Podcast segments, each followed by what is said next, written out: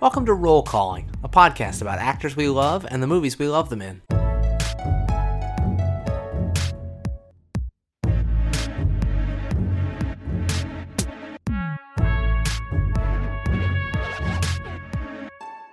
I'm Ned Baker, and I told you to take the wizard's staff. that was a good impression. I Oh, am you. Caroline Siede, and I'm excited to spend two hours discussing a man opening a couple doors. That's as long as I anticipate us going on that iconic scene. Yeah, some like there's some iconic doors to cover today, and that is because I would like to welcome everyone back for the second installment of our first ever roll calling holiday special series. The way this podcast usually works is that Caroline and I take turns curating a five film miniseries starring an actor we love. But this holiday season, we're shaking things up with our three part discussion of the ensemble acting in Peter Jackson's Lord of the Rings trilogy. Today, part two The Two Towers. And coming back to us now at the turn of the tide, after joining us last year for our James Bond No Time to Die episode, is podcaster Joe Cunningham. Welcome back, Joe. Hey guys, thank you for having me. Joe, we only have you on for like three hour long films that are epic in a British and or New Zealand way.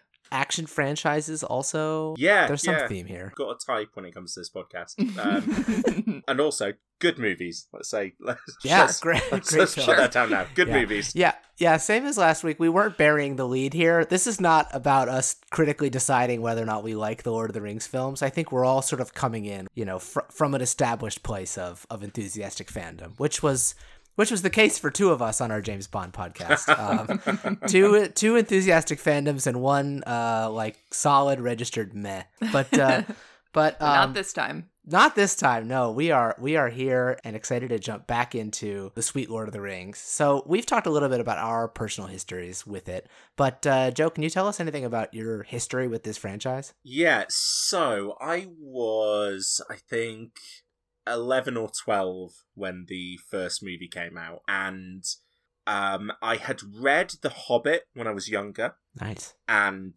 loved it but I, I think just probably was uh, like either was like not aware of the existence of lord of the rings as a book that i could read after it or, or maybe it was just like my parents thinking well maybe when he's a bit older and and then the movies were coming around and i was like oh that's oh i know i know bilbo baggins when i saw the trailer and i was like okay. Went to see it on new year's eve with my parents. Remember my parents taking me to see it on new year's eve that first year and just like going oh my god what is this? This is amazing. It's like it's like that hobbit book that i knew but so much bigger and and just with endless like threads of excitement and just being completely spellbound by fellowship between that that movie and the second movie ca- coming out i went and read all the books and then so was Wow. super primed when two towers came out i was like right okay now i'm excited to see what's in the books um, and obviously, like the way that the books are split versus the movies is like quite different. And the Two Towers book is cut in half as well. And Helm's Deep is kind of a, a big moment, but in the middle, I seem to remember. Mm-hmm. But you know, loved it. Went back and saw the th- the third one. I think I saw all of them multiple times in cinemas, and then was very excited when they started to come out in DVD. And there was these promised like extended editions. I was like, oh my god, more of this. And yeah, I was fully the nerdy kid who got all of the extended editions on DVD and dug through all of the like, you know, the the like vast, vast um special features, which there were literally like maps inside the booklets with the extended editions that would like map out how to how to navigate the special features because there were so many of them. Uh, and so I kind of uh, watched them fairly regularly as a teenager. And then flash forward like five, ten years, and at university, I started uh, like a bit of a tradition with one of my friends at uni um, of watching all three Lord of the Rings extended editions back to back in a single day. And we did that for the first time at university. I think over the past like so it would be like 10 or 15 years now we've done it maybe five times um Respect. sometimes you know getting increasingly drunk throughout and sometimes sometimes just you know like the older we get as well being like oh my god we are now 14 hours in just trying to keep those eyes Yeah. open but I, I just love it every time, and I I do kind of personally consider the extended editions almost like their standard editions now. Like those We've are... been having a debate across. You're you're weighing in on a on an ongoing debate I'm in, so in this you podcast have. series. and, and, and so in preparation for this episode i was like right i'm gonna put in because i've always watched them you know like one after the other and i thought oh maybe i'll just try watching the two towers in isolation and kind of Mm. see how it stacks up on its own and because i've got young kids i didn't make it through the whole three hours last night but also i was like oh i'll watch the standard edition because that'll be a little bit different as well kind of and and I, and I checked the running time I was like oh no still three hours still still three hours on the standard edition. Wow. Um, but it is really weird watching it and being like, oh, that scene just ended early, or oh, oh, oh, that it doesn't have that bit. Oh, that's a shame. It's weird that I'm watching this three-hour-long movie and thinking in the first half hour like, oh my god, they're really rushing through this. They're moving.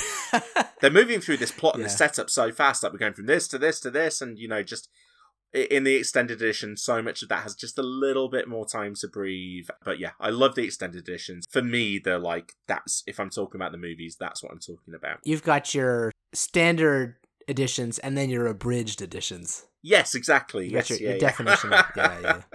Um, and then one, uh, uh, just be- before I, you know, stop going through my context for these movies, the, the context of my most recent viewing is this is the first time that I've watched um, them on my brand new shiny 4K discs. And Oh, I should be slightly embarrassed, but right. So here is my 4K steelbook that I Ooh, got. we're getting we're getting a display on the Zoom right. call. It looks beautiful. and they've got they're, they're all like so well i get that at the two towers version they've, they've all got their own like cool like individual Man. covers uh, and yeah okay, and, they're- those they look sweet for our listeners at home. and yeah uh, watching them watching this in in 4k last night was gorgeous just uh one one of the one of the movies made for that format at home it um wild that this film still stands up visually i think as as much as it does that it that it's now you know what it's 20 years old right and it and it Yeah. you know that's so 20 years is kind of like the gap between star wars and the matrix and Whoa. That's that is crazy when you put it like that. That yeah and, crazy. and and it just doesn't you know you watch these movies and, and obviously yes there is a there are a lot more practical effects in this than there are in you know most modern blockbusters but there is there is still Mhm. you know obviously you know one of the one of the most ambitious and early fully CG characters in this movie as well and lots of CG elements and huge battle scenes that are created with visual effects and Mhm. I just think it's you know it uh, not not everything is perfect, but broadly like it doesn't it doesn't and uh, probably the fantasy milieu helps add to this, but it it just doesn't feel like a movie that has aged all that much in twenty years at all. I mean, even all of the actors kind of mostly look the same now, right? you see true. most of those people now, and you're like, yeah, Ian McKellen still an old wizard, Elijah Wood. Still hot. Yeah, yeah. it's still hot. Elijah Wood's still Elijah a baby faced hobbit. Still yeah. a baby. Yeah. yeah, I wonder there was there was some shot of of it's Theod no, it's not Theoden, it's Faramir when he's about to gesture to the sacred pool and there was a, a setting behind him that Yes. you know, it was a totally totally I assume digital setting where I was like something about this like would normally irk me, but something about it being this fantastical world it just like clicks for me. I think that's one of the few sequences where you kind of see the joins a little bit. You can Um, notice it around it. Yeah. Yeah. where it doesn't look quite it doesn't look quite perfect. But yeah, I mean they're few and far between, I think. Yeah. And then, you know, obviously as as you allude to like when it comes time to talking about Gollum, like one of the most like ambitious and I think successful CGI steps forward ever, you know. I mean, it's he's he's incredible. Joe, I remember you on some episode of your of your podcast Cinematic Universe just talking about what a big Lord of the Rings fan you were. And I was like, bookmark that for when we do this series. We need to have you on the podcast to discuss. And are you how how would Two Towers rank among the other two for you? It's it's tough. I, I think if I'm if I'm really pushed on a favorite, I normally go for this one because it it just because it feels like it's got a bit of everything in it. I I think uh, it's it's very close to me between the first two. I think Return of the King, whilst I still love it, is at, at like a little half of a notch below. Mm-hmm. What about you, Ned? Do you have a ranking? Two Towers is is the top Who's for number me. one. Um, it's it's just got my favorite stuff, you know. We'll we'll we'll talk about all the things today that I love about it. But when I think about like my ten favorite things in Lord of the Rings, like at least six or seven of them are in this film. Yeah. And six or seven of them are Legolas sliding down stairs on. Hey, that's probably one of them. You know, I do- I- one of them. I think as a as an as a whole, the Battle of Helm's Deep is my favorite like bat- Mhm. battle sequence in a movie. In any movie. Yeah. agreed. There was a time, maybe it was like eighth grade or high school, where I would just watch the Battle of Helm's Deep every night before I went to bed. it was That like my nighttime routine. And you can either start it, like, obviously, you can just start it when they're on the wall if you're really pressed for time. Mhm. If you're less pressed for time, you start it in the scene where Aragorn uh, speaks to that little boy and like shows him that the sword is good. This is a good sword. and if you're son of really not pressed for time, then you can start it when he pushes the doors open. If you want to get the full experience, those were my three options, depending on how much time I I had in the evening. I feel like Caroline, you just told us that you spent forty-five minutes to an hour and a half watching this like every night. yeah, Everybody's Yeah. got their routines, I guess. Exactly. Although I will say, watching this back to back with Fellowship, I actually think I might now rank Fellowship first as a movie. Even if maybe Helm's Deep is my favorite thing out of the series, Mhm. I think maybe I would go one, two, three as my rankings. Could you articulate why? I think there's a like a cohesion to fellowship and the way the narrative builds and the way it's this real journey of like we're starting in the Shire and we're slowly adding more and more pieces as we go along that's so Mhm. satisfying. And Two Towers is a little more like intentionally so, but it's more fractured. And sometimes the like I think the movie does as good a job as possible of sort of building the Rohan arc, the Merry and Pippin with the Ents arc, and Yeah. the the Sam and Frodo and Gollum arc to all kind of like you know reach their their climaxes and and whatever their denouements at the same time. But like the Rohan stuff is just so much more interesting to me that I always want to go back to that. So in that way, I think it feels a little bit less cohesive as a movie, but still so satisfying to watch. I, well, so it, it is kind of, and you know, I'm loath to do this because it's not my favorite franchise, but the, you know, it's hard to not compare a trilogy to the original Star Wars, and it, and it, Mhm. you know, Mhm. It, it is an Empire Strikes Back in that you know, all your heroes that you loved in the first movie are now kind of off doing, you know, Luke's off learning to be a Jedi, and yeah. and and these guys like Legolas to saying, Aragorn, I love you, and Aragorn saying, I know. so yeah, they're all they're all having their own little adventures, aren't they? And they're you know they're they're all gonna come back together in the third movie, but for now, you know they're all they're all doing their own thing. And I I I know what you mean. I do think that the first one is the most like coherent movie, and there is something. I think it's the one that you know is most watchable on its own.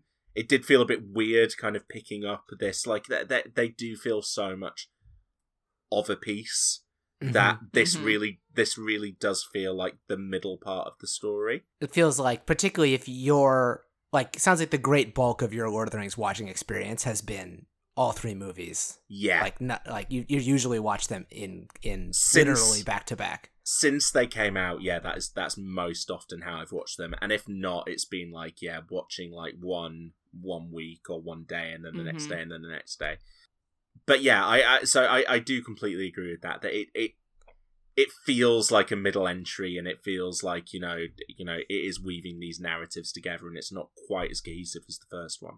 But I think when I'm watching the three movies as a whole, this is the the stretch where I'm like, I, I'm you know I'm into all of this, and because you are hopping between these different stories, that if there are slight lulls in one story, there's maybe not a lull elsewhere. You know, if you're not into a part of Fellowship, well, you've just got to wait to get past it. Whereas here, Mhm. we'll probably we'll cut over to Merry and Pippin, and then we'll cut over to Frodo and Sam, and there's, Yeah. there's fun to be had everywhere. it's not like adding to it's not like if if fellowship is like a snowball rolling and like adding more to it as it goes along this is like three separate snowballs just running in Mhm. parallel to each other And the thing that makes this one really just like pop onable for me is that those snowballs, like they are fully going from the Mhm. second the True. movie starts. So as opposed to the sort of pace, I find the pace of character introductions and reintroductions in this really satisfying. You know, you start with the Misty Mountains, you see Gandalf, you're like, oh, I remember that guy. He was awesome. Oh my god, wait, there's more. He's still falling. He's fighting while falling. You take you into Frodo and Sam and Gollum and introduce that sort of central thing. And then when you snap over to Aragorn, Legolas, and Gimli, it's like, these are my fucking guys. We're Mhm. back, baby. The boys are back in town and they are running. They are sprinting across open countryside. Oh, we need They are chasing orcs. we need a fan cam of the three of them set to the boys are back in town. That sounds deeply satisfying to me. I do remember that that the the hobbits are, the hobbits are going to Isengard was They're uh, taking the hobbits to Isengard. yes yes that was uh, unavoidable for stretches of the early two thousands. so funny. I also love a red sun rises, blood has been spilt this night. That's like a line I just say more times than you would think someone would just say it in their life. we uh, when we're doing our marathons, like um we we kind of like have a little competition with each other of who can like say the next line before the other bit. Mm, and like mhm. obviously it's not the whole way through but but the we had to we had to make up a rule that it had to be a three word minimum quote because oh sam was very easy to nail sure. fairly repeatedly throughout the trilogy Yeah. I, I feel like I Oh, could do Sam. relatively decent on that. Yeah. Yeah. I'm ready to. Oh, why can't we have some meat? Uh, and I, I also love dropping lines from this trilogy just in my day-to-day life like Mhm. um the amount of times I've been in a restaurant or and someone's brought steak, and I, looks like meat's back on the menu, boys. and I remember during lockdown, this was this was my favourite one because the way my wife witheringly looked at me after this. You know, it's during lockdown, we're allowed out for these walks, you know, once a day. Well, that that was certainly the the guidance in the UK anyway. Was you can go out for a thirty minute walk once a once a day, and we were Hmm. walking down this kind of like country road, and I stopped and I just held her hand and I went, "If I take one more step." Oh, Joe, this will be this will be helpful to have you on because I always want to be able to dissect the different types of British accents that are in this series, but I feel Mm. like I don't have the ear for it. Maybe you along the way will be able to guide us more.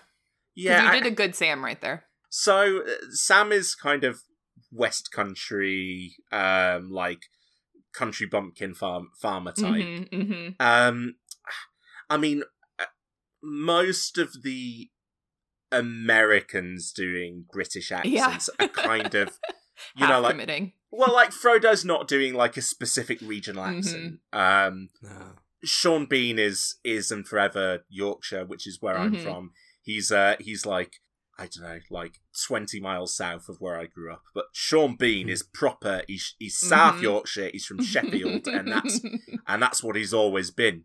And it's kind of it, it's kind of a rule in fantasy, right?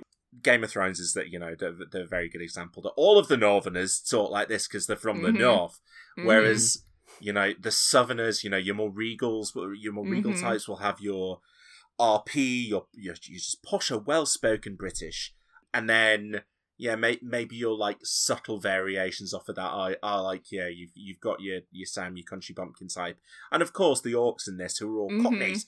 They're all cockneys, aren't they, Governor? a kind of a kind of incredible I'm gonna Like- eat that hobbit. it's like an unexpected and yet so satisfying decision, I would say. To have the orcs all be all be cockneys. Yeah. They're so yeah. We're not going no farther until we've had a breather. yeah, I it's love them all. it's I, I think it's that kind of like broad strokes decision making that sometimes really works in this trilogy's favor Mhm. and works less favorably with like the the racial stuff where it's like and these people are from the east or or these are the these are the men that we don't like it's oh why don't we like them Yeah.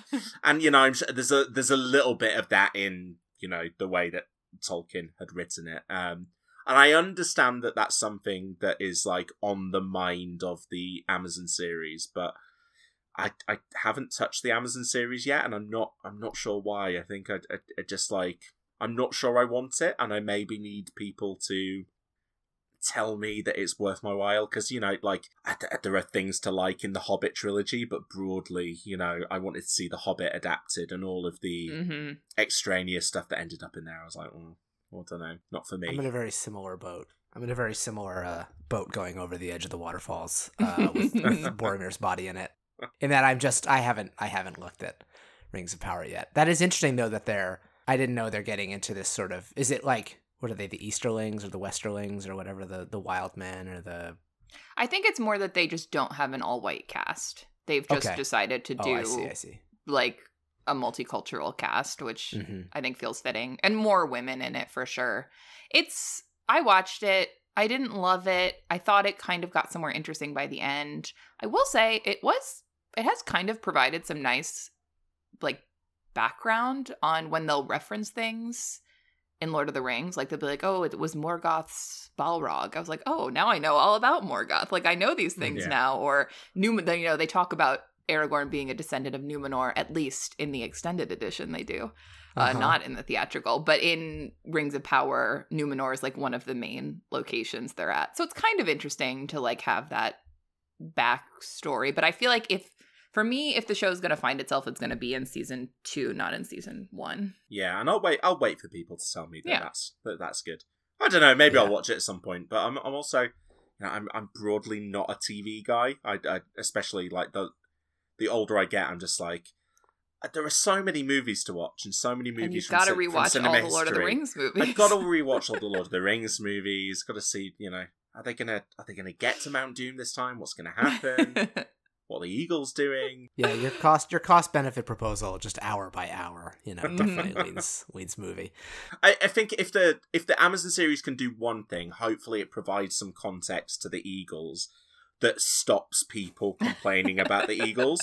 Because my understanding, right, from the books is that the Eagles are generally very grumpy bastards, right? That's their that's their vibe, is that they are they are kind of like broadly above the the like you know the the dealings of men and hobbits and elves and dwarves and they don't care about that stuff. But at one point they needed some help and gandalf like helped out. And that's why and, and uh, it's basically like they owe gandalf a favor. And broadly you can't ask them to do that kind of stuff. And so it's never It's it's, never bothered me only. but it's but it's like it's the it's the lord of the rings version of why didn't kate winslet let leo on the on Sure. the on the raft right why doesn't bruce wayne just give away his money it's it's not what the story um, demands okay I'll, I'll So keep shut you up guys about it. updated if the Eagles make an appearance in Rings of Power. Season one, just- not so far, but maybe, maybe Eagles it's coming. just just give me a cameo from the eagles being like you know like that scene We're in- very isolationist. Don't think about us anymore. yeah, you know, you know that scene in X Men First Class where they walk into the bar and ask Wolverine to join. He just goes mm-hmm. "fuck off." yeah. Like I just want that with the Eagles. do that with the eagles Yeah, Literally that exact scene. Yeah. you walk into an eyrie and are like will you guys come help us out fuck off and maybe I'm just confusing it with an Aesop's fable, but I'm sure it's something like Gandalf getting a thorn out of one of the Eagles. sure. I mean, like, yeah, That okay, sounds we, right. we owe you one now, buddy. Okay, I guess, I guess we'll get you off of this tower. I mean, that's that's my impression as a non-book reader. Anytime someone shares details from the books, it's usually something along the line of like, and Gandalf, three thousand years ago, he had to pull a thorn from the talons of an eagle, or uh, Well, because the the beauty of the books as well is if you really want, you know, if you really want to, there's all of the appendices at the end of the main books. There's the Silmarillion, which is you know recounting tales from Middle Earth, and there are you know the various maps and then the stuff that his son has done. So uh, yeah, there's there's loads of little strings to tug on. But I kind of I, I, I don't know. It's I think another reason why I've not been that much into you know needing to read the Rings of Power. It's like I kind of like that that stuff exists, but I kind of like that it isn't all out there explained that there isn't this broad canon that there isn't you know that that you, that you haven't got like side books explaining how everything works and that there are you know there are supposedly X amounts of wizards in Middle Earth, and there are blue ones who we just never have found out the names of and have never met, and that's and that's fine and that's cool, and I'm sure they'll show up in the Rings of Power, and it'll be slightly less cool. This is interesting because I would say the sometimes less is more would be my argument for the supremacy of the theatrical editions, but it, we're divided on that. I just want more of them, Caroline. I just want more. I just want. I want to be with the movie. you want more longer. Lord of the Rings, but not so much more that we're explaining I want more of. Wizards I want more of these three movies. These three movies Sure. and, ev- and everything they can give me. But I genuinely, at this point, I don't know which bits are extended and which bits aren't. Well, I was going to ask you, Ned. Did you did you rewatch for this, and did you do a theatrical or extended edition viewing? Having watched extended earlier this year. That's right. I watched the extended in November, so I did a theatrical cut watch this time. Just, uh, yeah, similarly, I was like, oh, who has the time? And, you know, I want to have them to compare and contrast. And I similarly am like, uh, I can't exactly remember what is extended. Okay, well, I can be the good voice for that because I I basically only ever watched the extended. I think I had sorry, I only ever watched the theatrical. Right. Terrible Freudian slip right there. And um, I think I had seen. I'm not sure I've ever seen Return of the King extended edition. I think I'd only seen Fellowship and Two Towers extended once. Were you just sitting wondering, like, what the hell happens to Saruman for years and years? No, I feel like you just get it. See, okay, and then for this viewing in particular, so last last episode I, love that just watched theatrical um fellowship, but this time I hadn't seen these movies in years, but I have now watched The Two Towers 3 times in the past week. Yes. One theatrical, then I was like I should just rewatch extended and see what's there. So I did that and I found it to feel like fully psychotic. I was like I can't I can't deal with there being extra. Like I need it to feel like the familiar song I know. So then I had to rewatch the theatrical to make that my last um, viewing experience. But I will say, having sort of had it having sort of been theatrical only, it I do have a, a lot of clarity as to which scene is which because I immediately know when something is like a new a new addition or feels off. I guess kind of the reverse of what you're describing, Joe. it's, it's just a little bit harder the other way around to be like, well, you know, the scenes that you haven't seen just aren't there, and the ones that are that are extended scenes, you're like, oh, what, what, what is the Mhm. bit of the, what's the bit of that scene that's not quite there? Or, and sometimes it's not even like you know, it's like it's not even the end of the scene. It might just be you know, like kind of sandwiching stuff Within. around, and yeah, Yeah. There were one or two scenes that I w- thought were really nice and I wish were in the theatrical. Like there's a bit with Gandalf and Aragorn when when they first kind of meet up again and they're in the forest and they're kind of just chatting about Aragorn's like destiny and responsibility. And I was like, "Oh, that was really nice. Like that could have been in." And then there's some other stuff where I was like, "No, no, no. This is all wrong. I don't want I don't want Aragorn Eowyn soup comedy." Oh, I I, don't like want- that. I don't want Merry and Pippin like have like oh now we have to have a subplot about finding our like weed that we want to smoke. I was like no no no no no Oh, get this Disagree. out of here. I like that when too. the flashback to Boromir started, I was like I I need to pert like this is all wrong. This is not what's supposed to be happening here. Oh no, see, I, I yeah, or, or like so the the Boromir stuff. I think it, I think it really helps contextualize Faramir and that relationship to have to just have that flash of what they were to each other on screen. Mhm. Um, I, I mean, uh, I think it's easy to say that the the, the, extra comedy bits were the stuff that he could cut, but but also you know like I remember reading the books. Some of my favorite stuff was Merry and Pippin at Isengard, and just finding this finding this like larder full of food and pipeweed and then just you know just yeah just as as the rest as you know helm's deep is is being fought over that merry and pippin are just getting blazed and eating eating big joints of ham. I was like this is Oh. this is just so much fun. And yeah and, and Saruman and the Pal- Palantir. And yeah I, I think that obviously these movies hugely successful without all of that extra stuff I just kind of you miss it. I like sitting with it all for a little bit longer I agree. So let's let's get into it here. So let's let's let's go through our little plots and our little characters and and just break apart this two towers. So last episode we went character by character through the full acting ensemble. Since then, the Fellowship is broken. Our heroes have scattered to various quarters of Middle Earth, as we've alluded to. We got a number of different plots. They've made some new friends along the way. Uh, let's check in on this. So I've basically broken things down into the Ring, Rohan, Fangorn, and then very briefly a little check in on elves, which is really Mm. all the movie does. A brief, yeah, the movie is check-in. really like, oh shit, the elves are here too. Oh right, remember them? So yeah, let's start. Let's start with the ring. So this I consider like, I mean, I don't know if I consider it our A plot, but it's it's the ring plot, and you know the the if the It's main plot of the movie is the ring, it's what we open with. We after a little Gandalf flashback, we see Frodo and Sam, who are very quickly joined by joined by by which I mean uh, attacked by Gollum, and they they quickly transition him from a foe to a sort of a begrudging accomplice. How do we feel about the acting in this little plot line? So I, I I think it's interesting that you call it the A plot. For me, the the bones of the movie is the is is Rohan, and like the the, the in terms of like driving the plot, it's what's happening in, Ro- in Rohan and and how that you know belatedly dovetails with the with the Fangorn, Merry and Pippin and and Treebeard stuff Mhm. to like be the you know that's that's the big change that happens is one of the towers falls but from a from a performance point of view and from an acting point of view and a character point of view like this is because not much happens here Mhm. right like For all sure. of all of the big incident and again i think this is like a case of jackson like this goes this goes further i believe in the two towers novel than it does in this movie that he actually holds back a lot of the incident and what you get is is broadly you know three characters and the shift in their dynamics over the course of a movie two who you know really well already and then you know like sitcom style smeagol being thrown in the middle or smeagol slash gollum being thrown in the middle and um It is a real like, oh my god, my best friend has made another friend, and I feel so deeply threatened by yes.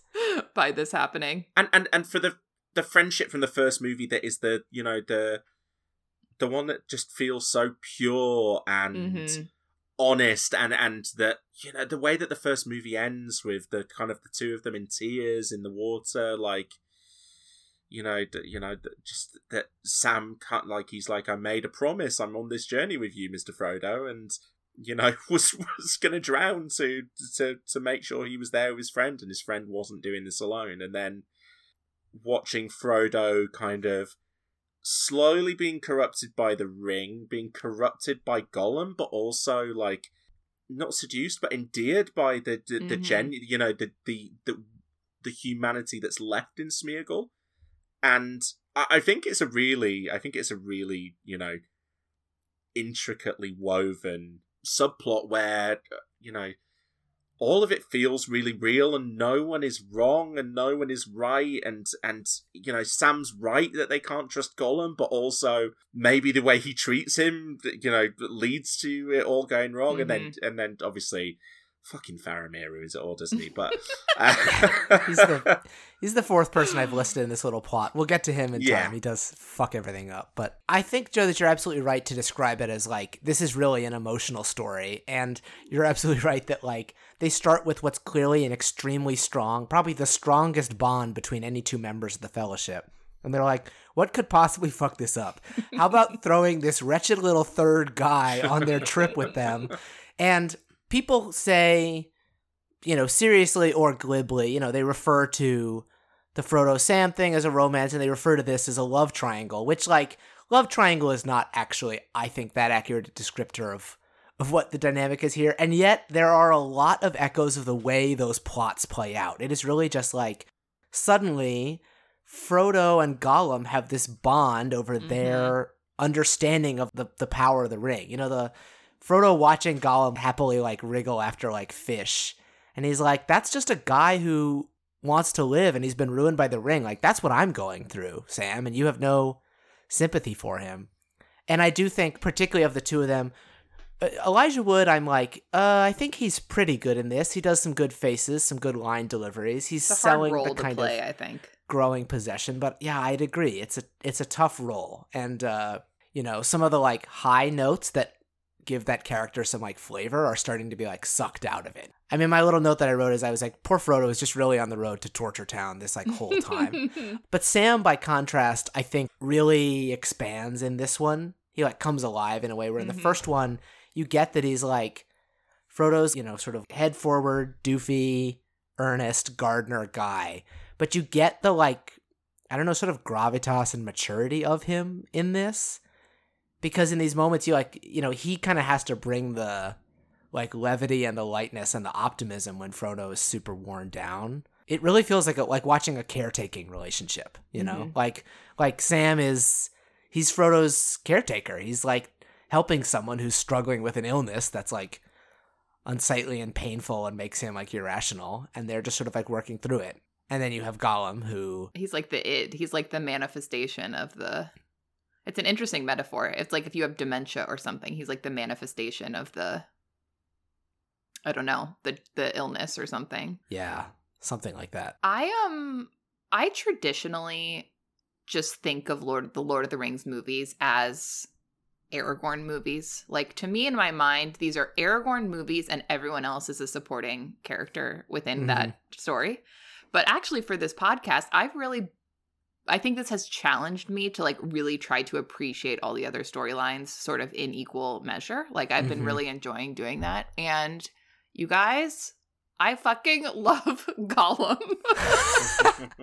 this was my main realization. Not that I have like disliked him in the past, but I think similar to we talked about last week, like Ian McKellen as Gandalf is so good. It's almost like easy to just take him for granted because it just feels like G- Gandalf just exists, like Mhm. that he's just playing himself in this movie. And I, I think previously maybe I felt that way a little bit about Gollum, took him for granted a little but this bit rewatch, I was just like vibing out. I was like, he's so funny. like I truly was laughing out loud at Gollum the entire time. He's so like tragic and moving and yeah, funny. Like it's just a a wildly excellent performance and addition to this series that was such a gamble and and worked out so well for them. it's something that's so um peek behind the nerdy curtain of my movie fandom. I've got a little spreadsheet where after I watch a movie, um, I I kind of like have like I will do the awards for each year, and so what I'll do is after I've seen a movie, each like. I like I, I I'm slowly starting to build it out where after I watch a movie I will go in and put like what what were my what do I think are the awards consideration performances from that Mm, movie? okay. and I, I think it's it's really tricky with this trilogy because I think so many of them seem like so like the, the casting is so perfect hmm that that yes a lot a lot of it is to be taken for granted. And also you know you get you get quite different approaches in terms of performance like you know even in this movie we'll we'll get to Grima Wormtongue right and that and that performance like feels like it's from another world than what Viggo Mortensen's doing with Aragorn it's very shakespearean Um, i'd say yeah yeah I mean or, or like it- it feels like very yeah theatrical Mhm. like Or like high fantasy if the rest of it feels a little more like almost historical.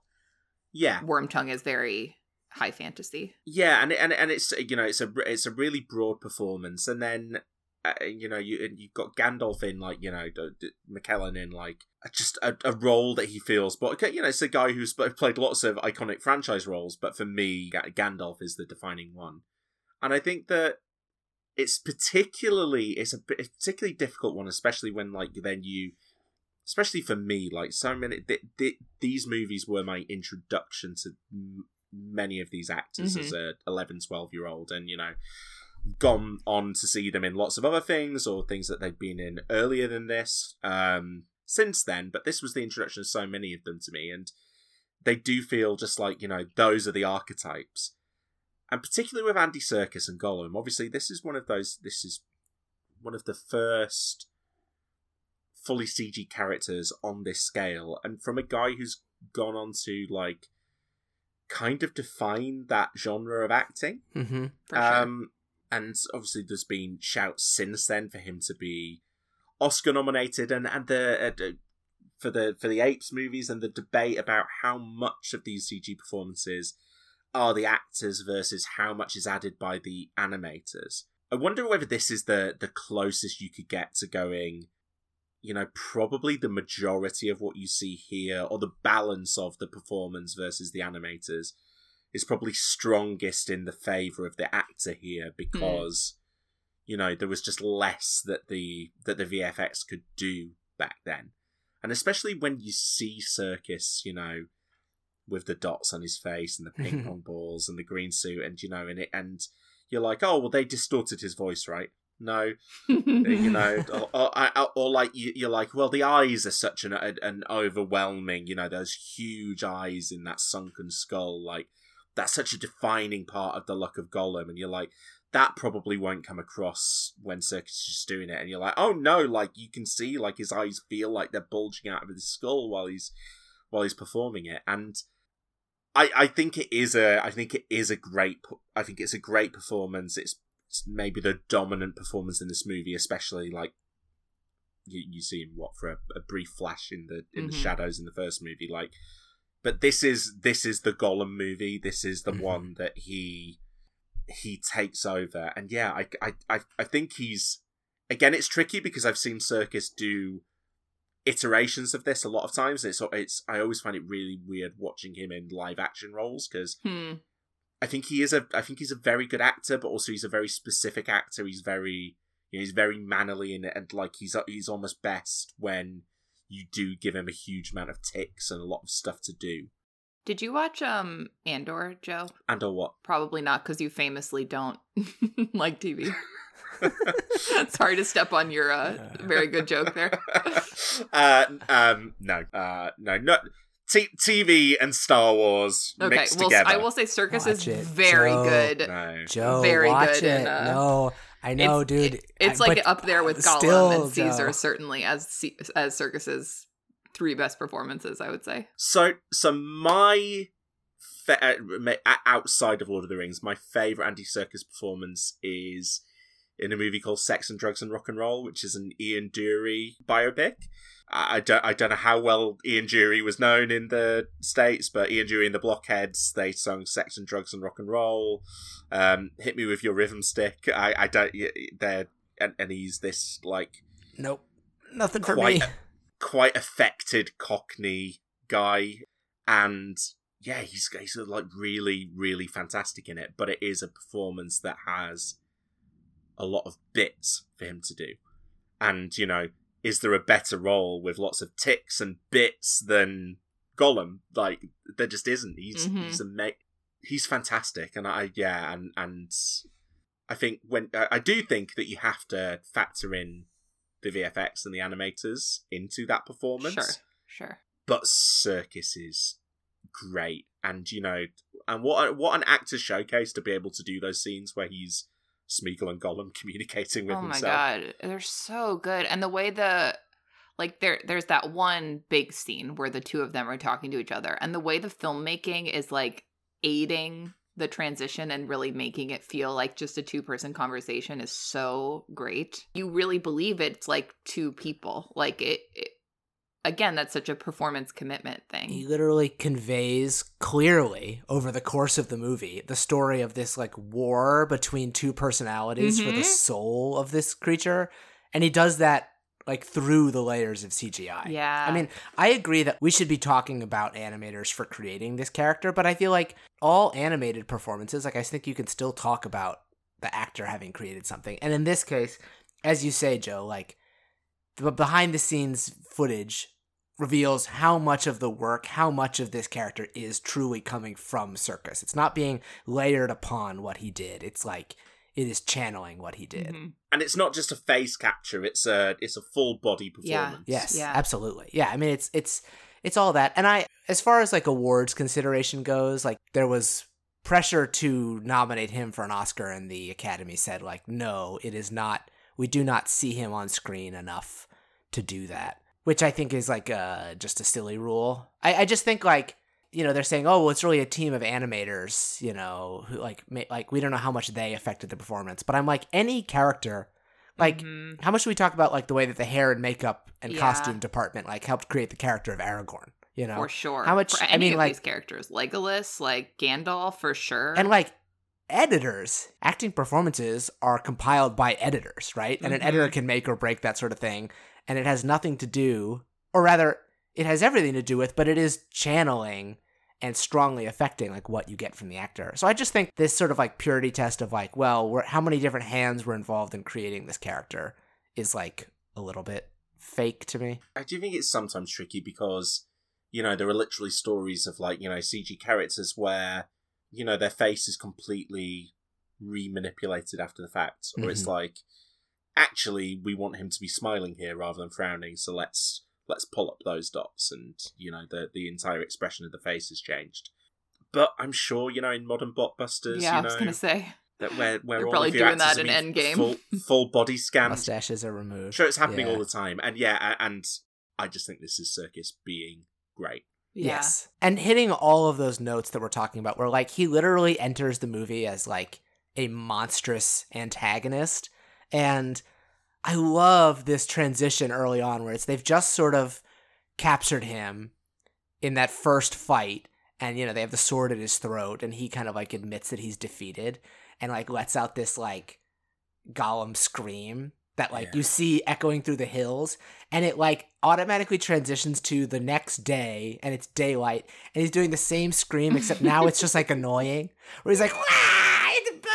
You know and to go from that you know horror thing to like annoying comedy to like the pathos that we've alluded Mhm. to to him being so haunted you like genuinely sympathize he's just so complicated and so interesting to have like at the heart of this and at the heart of this franchise where like you know I feel like part of the idea of this story this overall Lord of the Rings story is like and the fate of many can be decided by like one so small by like one tiny ring being carried by one frail little hobbit and then it's like and also in a sense all of destiny is being decided by this one wretched little wizard guy Mhm. who's just with them And I- I view everything right now through being a parent, right? Mhm. Because that's that's that's what happens after you have kids. Like, oh my god, the scene at the start of this movie, which had never bothered me before, but where the Yeah. girl, the little girl is crying in Yeah. Rohan about having to ride away from her mum, and Mhm. then the mum knowing that He's she's turning too around into Big death. for him. Yeah, exactly. Yeah, um, Yeah, that's a yeah, that- devastating that, like, scene. it it uh, it just affected me in a way that it hasn't before. But Gollum in this movie is a kid, right? He's a Mhm. he's a he's a child, he's a toddler. That as you were saying, Ned, that that like primal scream where you're like, oh my god, oh, I just feel I feel for this guy in this moment where his the, the thing that he wants has just been taken away from him and he has to admit defeat. And then as you say, like hard cut to, oh my god, shut the fuck up, mate. that is so annoying.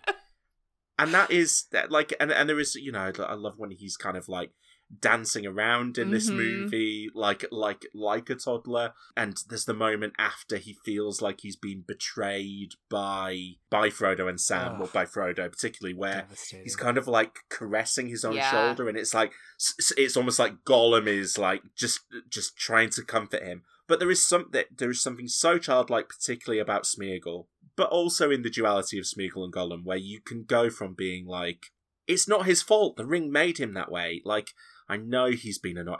I know my daughter's been really frustrating right now, but she's a toddler. She can't help it. Yeah. To oh my god, what is wrong with you? Stop it! You are you are inherently evil if, for doing this to me right Yeah. now. Yeah. like there is and and and and Frodo is kind of like going right. Frodo and Sam are, are experiencing him through that as well, where Sam is like, I just can't uh, like.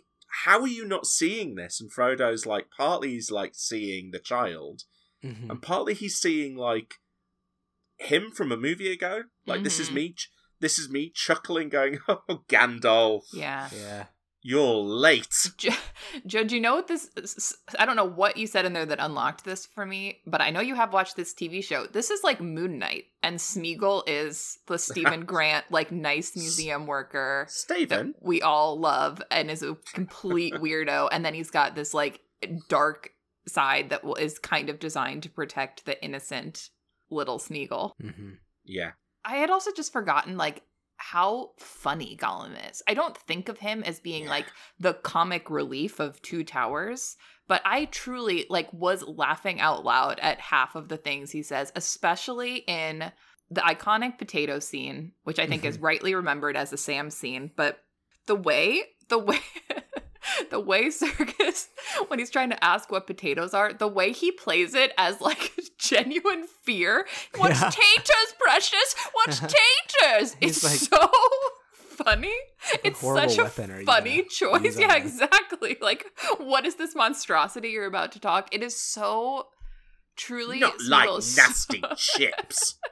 Smeagol It is, is, it's, so but again, funny. it's so childlike. The amount of Mhm. times where, like, you know, a, a kid will be like, "Ugh, don't like eggs," yeah. and, and then they'll have it. And it's like, "Oh, I like eggs.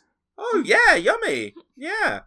Yeah. he's yeah, he's fantastic. He's he is so funny, particularly when he's negging Sam. Yeah. Mhm.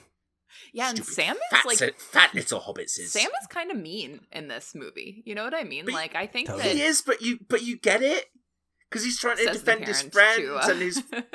Well, no, he's he's try- he's trying to defend his friend Mhm.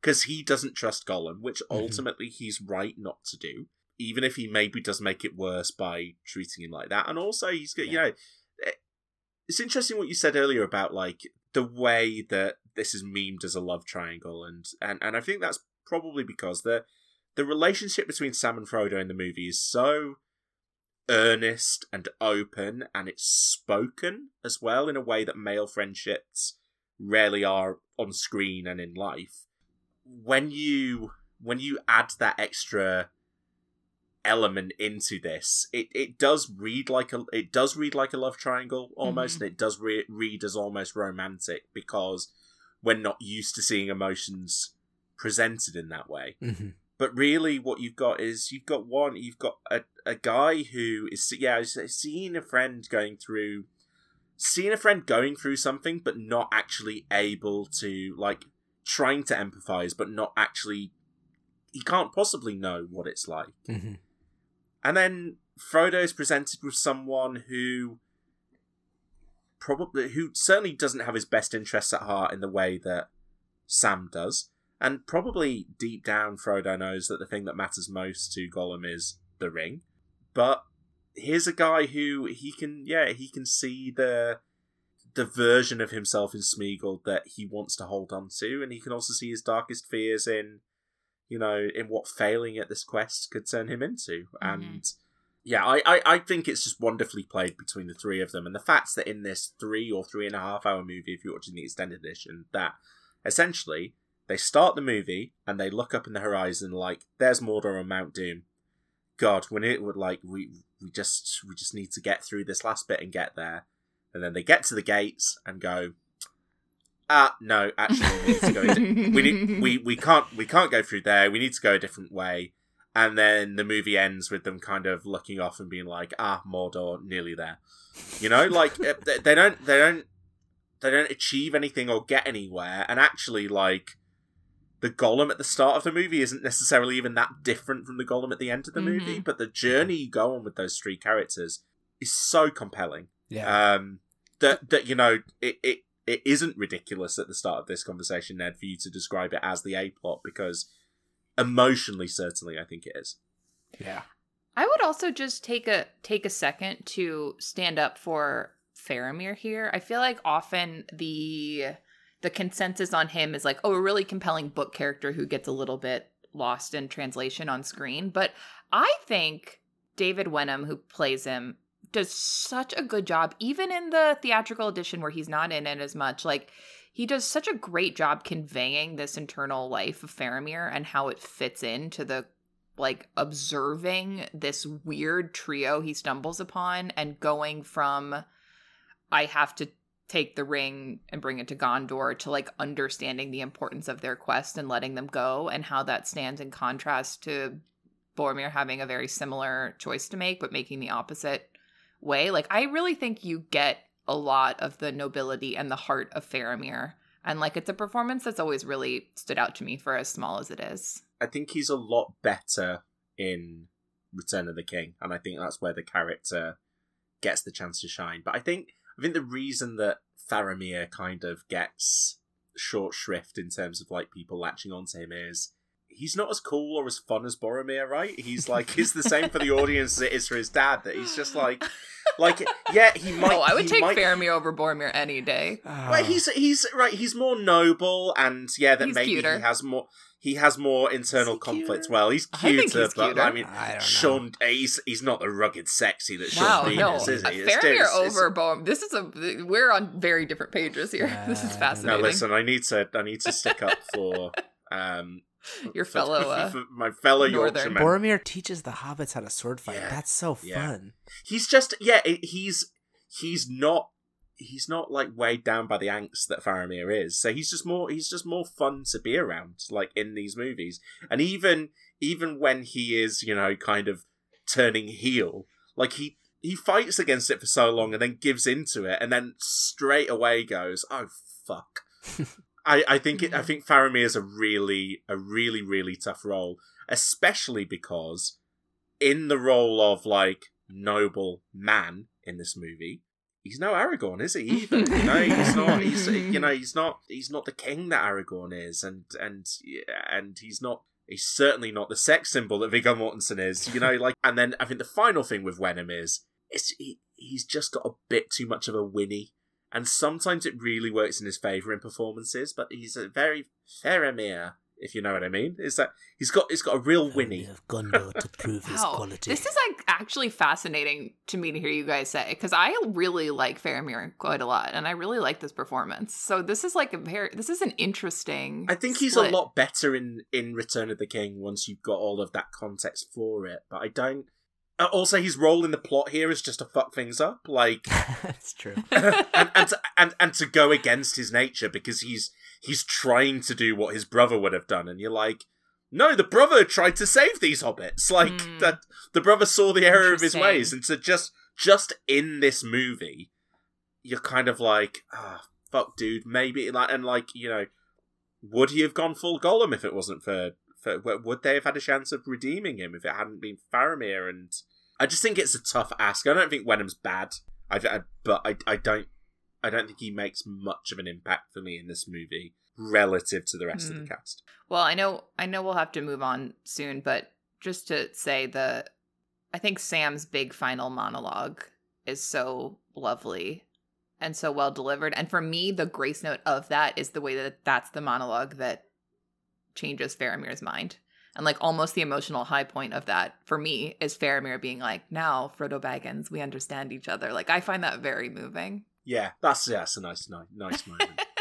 and I like that Sam monologue a lot as well.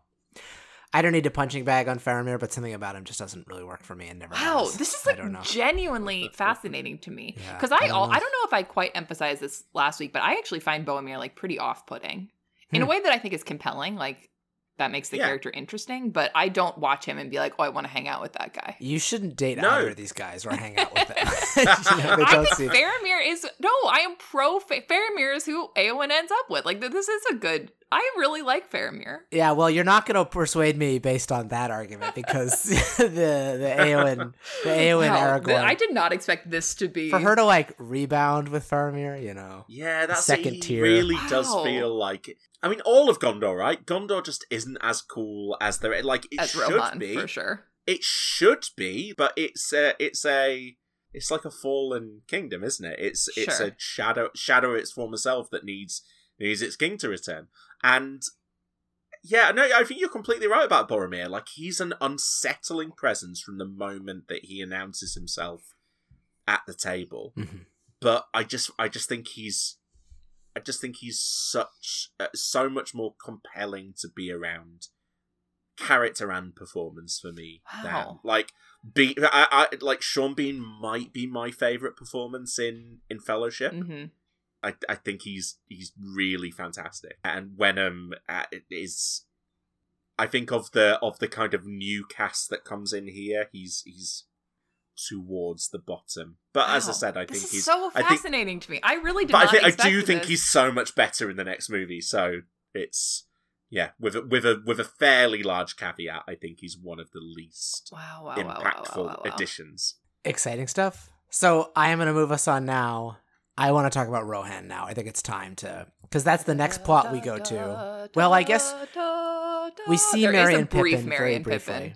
Should we talk? Should we get Merry, Pippin, and Treebeard out of the way? I should almost we do feel like that should we just quickly get them out of the way because I feel Yeah. like we'll have more to say about. Yeah, let's do. Okay, we'll we'll we'll we'll build we'll build slowly to Rohan. So we'll build to so- what everyone really wants. The doors. Although to be clear, yeah, the doors. But uh to be clear, I love the Merry Pippin Treebeard plot. When it Yeah. cuts every time it cuts back to that, I am like I'm just pleased as punch. I love what they're up to the whole time. And frankly, it's just like walking trees is fantasy crack to me. I just love that. I just Hmm. like I am super down from the moment when Merry's like something in the woods that makes the trees grow large and even move. Uh, I'm like, oh, cool. I want to know more about that. And they this time I noticed that when he does that, you hear this like very faint, like spooky, like hint of the like Ents marching to Isengard theme. Mm. So just hanging out with a gigantic talking tree is very fun to me and a really like I find this to be a really thematically rich storyline, essentially like a storyline about radicalization, about being like Hmm. you know, the war doesn't, you know, speaking of Andor, like being like the war doesn't really concern me. Yeah. And then Treebeard gets radicalized and is like, actually, it concerns all of us. yeah, he does. Through uh, he gets radicalized through a through a goof by Pippin, which I really like. That the sort of like climax is first you have Merry being like, "But you're part of this world," yeah. and uh, that like kind of you feel like that kind of gets through, but it doesn't really. And then Pippin pulls some classic Pippin bullshit and tricks Treebeard into like walking into to Isengard to see the doomed the the felled trees, and then the Ents go to war, and then it's just uh it's just clobbering time from that point on. I think this this subplot is a nice example of the way Merry and Pippin are alike and the way they're different. hmm If I can return back to my insane Enneagram system that I love. Please. It's like Pippin, I've decided is a seven wing six, and Merry is a seven wing eight, which Ooh, in normal people speak basically means they are united in their love for fun and adventure and, you know, having goofy fun times. hmm But I think Merry has an undercurrent of like strength there and like a little bit of that sort like he's the one that's going to stand up and make the big speech and sort of be a little more intense with it all and Pippin has that sort of uh i don't know like soft softer intelligence and a way to like use a gentle hand to make things happen Mhm. and i think you need merry to be there radicalizing pippin to say we can't just go back to the shire because the shire will burn but then you Yeah. need pippin that Great has speech. as you say ned the sort of like the the gentle touch to be like oh why don't we go this way because you know i have this whole secret plan that you'll see this this thing but i i pippin understands that treebeard needs to see it he can't just Yeah. like think about it and and you kind of need the two of them At a moment when Merry is already kind of just like resigned to defeat. Mhm. You know, he's in his like grim place. I, I think that touches on as well what I think is so compelling about the first act of this movie because Fellowship ends right, and ultimately, all that really matters, that all, all we think that really matters at that point is you know what we've been following for the first movie, which is we need to get the ring to Mount Doom. Okay, well Sam and Frodo are off doing that, so what's the point of everyone else? So Mhm. hmm Merry and Pippin, first of all, need to stay alive. And they do, and they meet Treebeard. And yeah, it's as much as convincing him, it's convincing them, and it's convincing the audience why staying as part of this is is important and why, you know, kind of like it's gonna take all of them.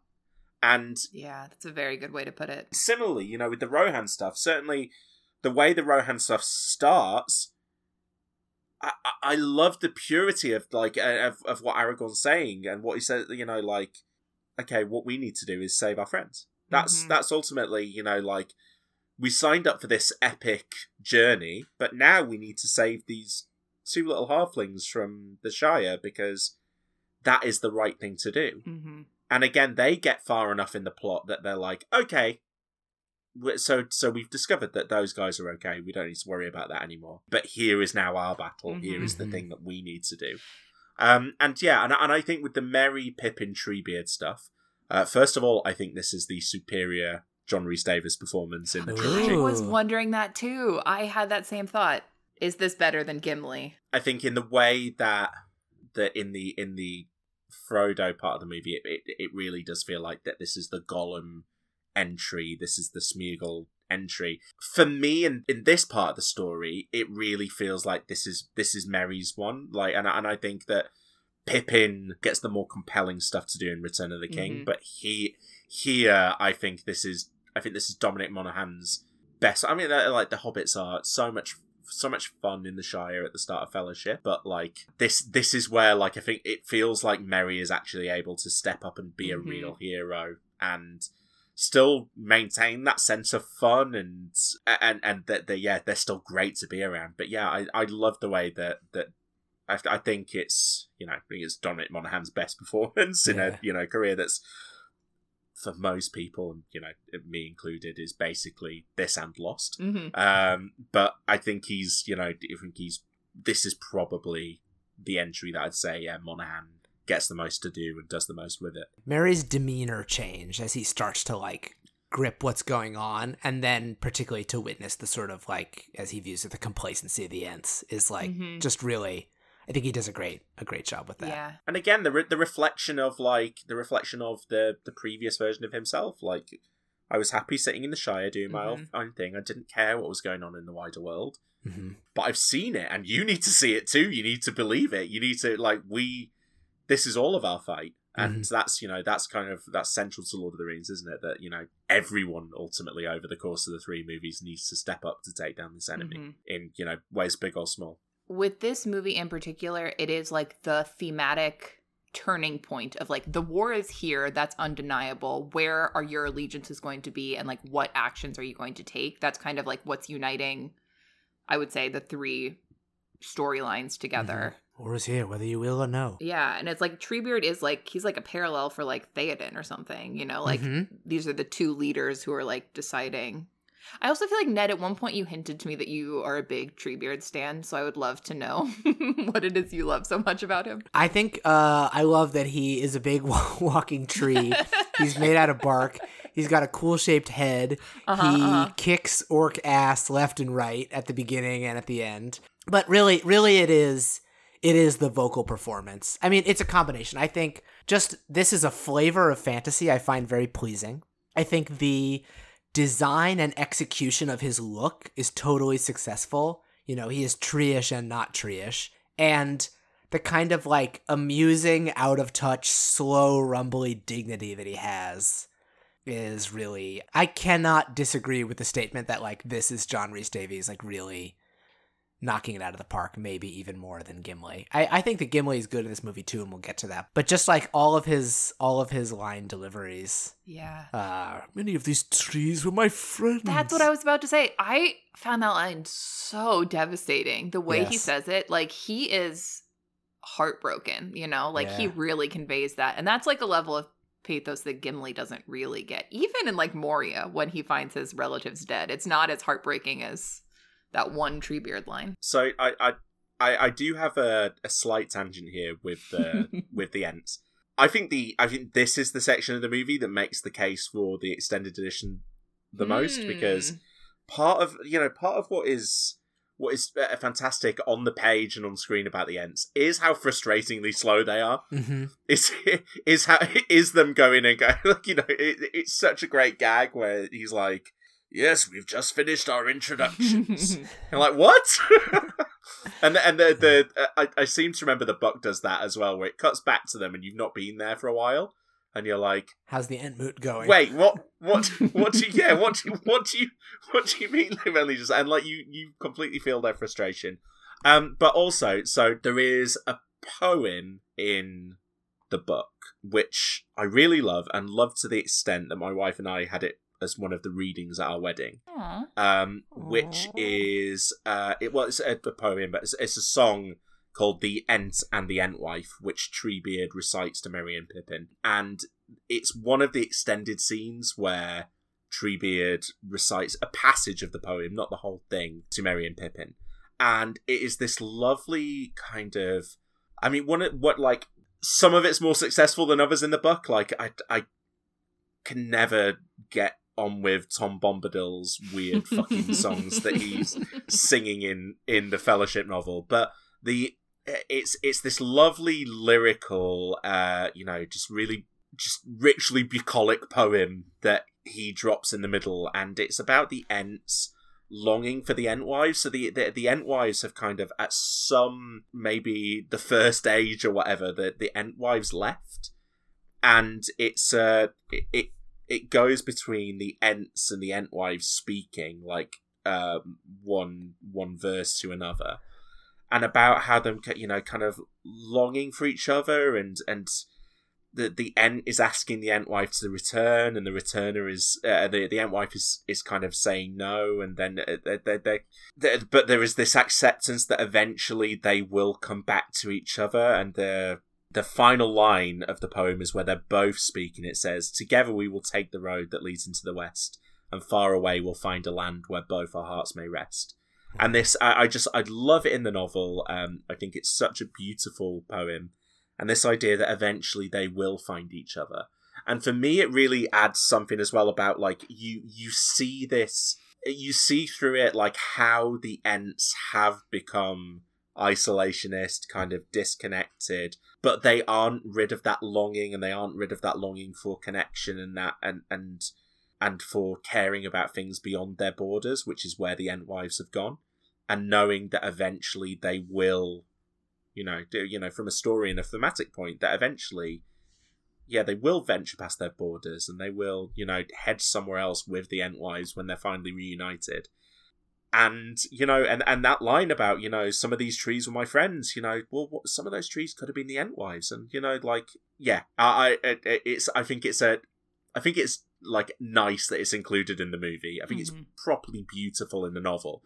But I, I it's one of those things that when i'm watching the extended edition i'm like i'm just glad this is here. I think this is i think this is really sweet. And you know and the fact that as you said that that the performance can elicit that pathos and that emotion that I think you're right. Like Gimli is fun. He's kind of like comedic relief within the Fellowship and, and certainly within the Rohan section of this story. But you get a completely different side of him here. Um, complicated talking about John Rhys Davies these days. Where in, Yeah. in Britain, I'm not sure if you're aware, he's become he's become very uh, very Brexity is the is the Mm, best way best Yeah. way of putting it. But he is also, you know, Very, very tree beardy. One might.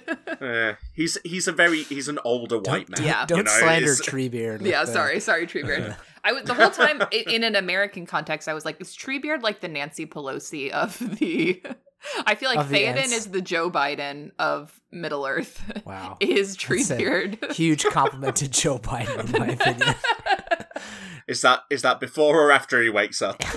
well, that's the thing, right? It's like he can be both. Like I feel like there could be an element of Joe Biden. The dichotomy of Theoden is the dichotomy of Joe He's Biden. kind of like halfway in between the two Theodens. yeah, maybe Den- Denethor was Boris Johnson Uh, sure, ooh. sure. when we get there. Um, let's let's go and talk about. I think it's I think it's Rohan time, and maybe we should talk about Theoden. Is he a good place to to start in on on I this, mean, he's we? the king. He's the king.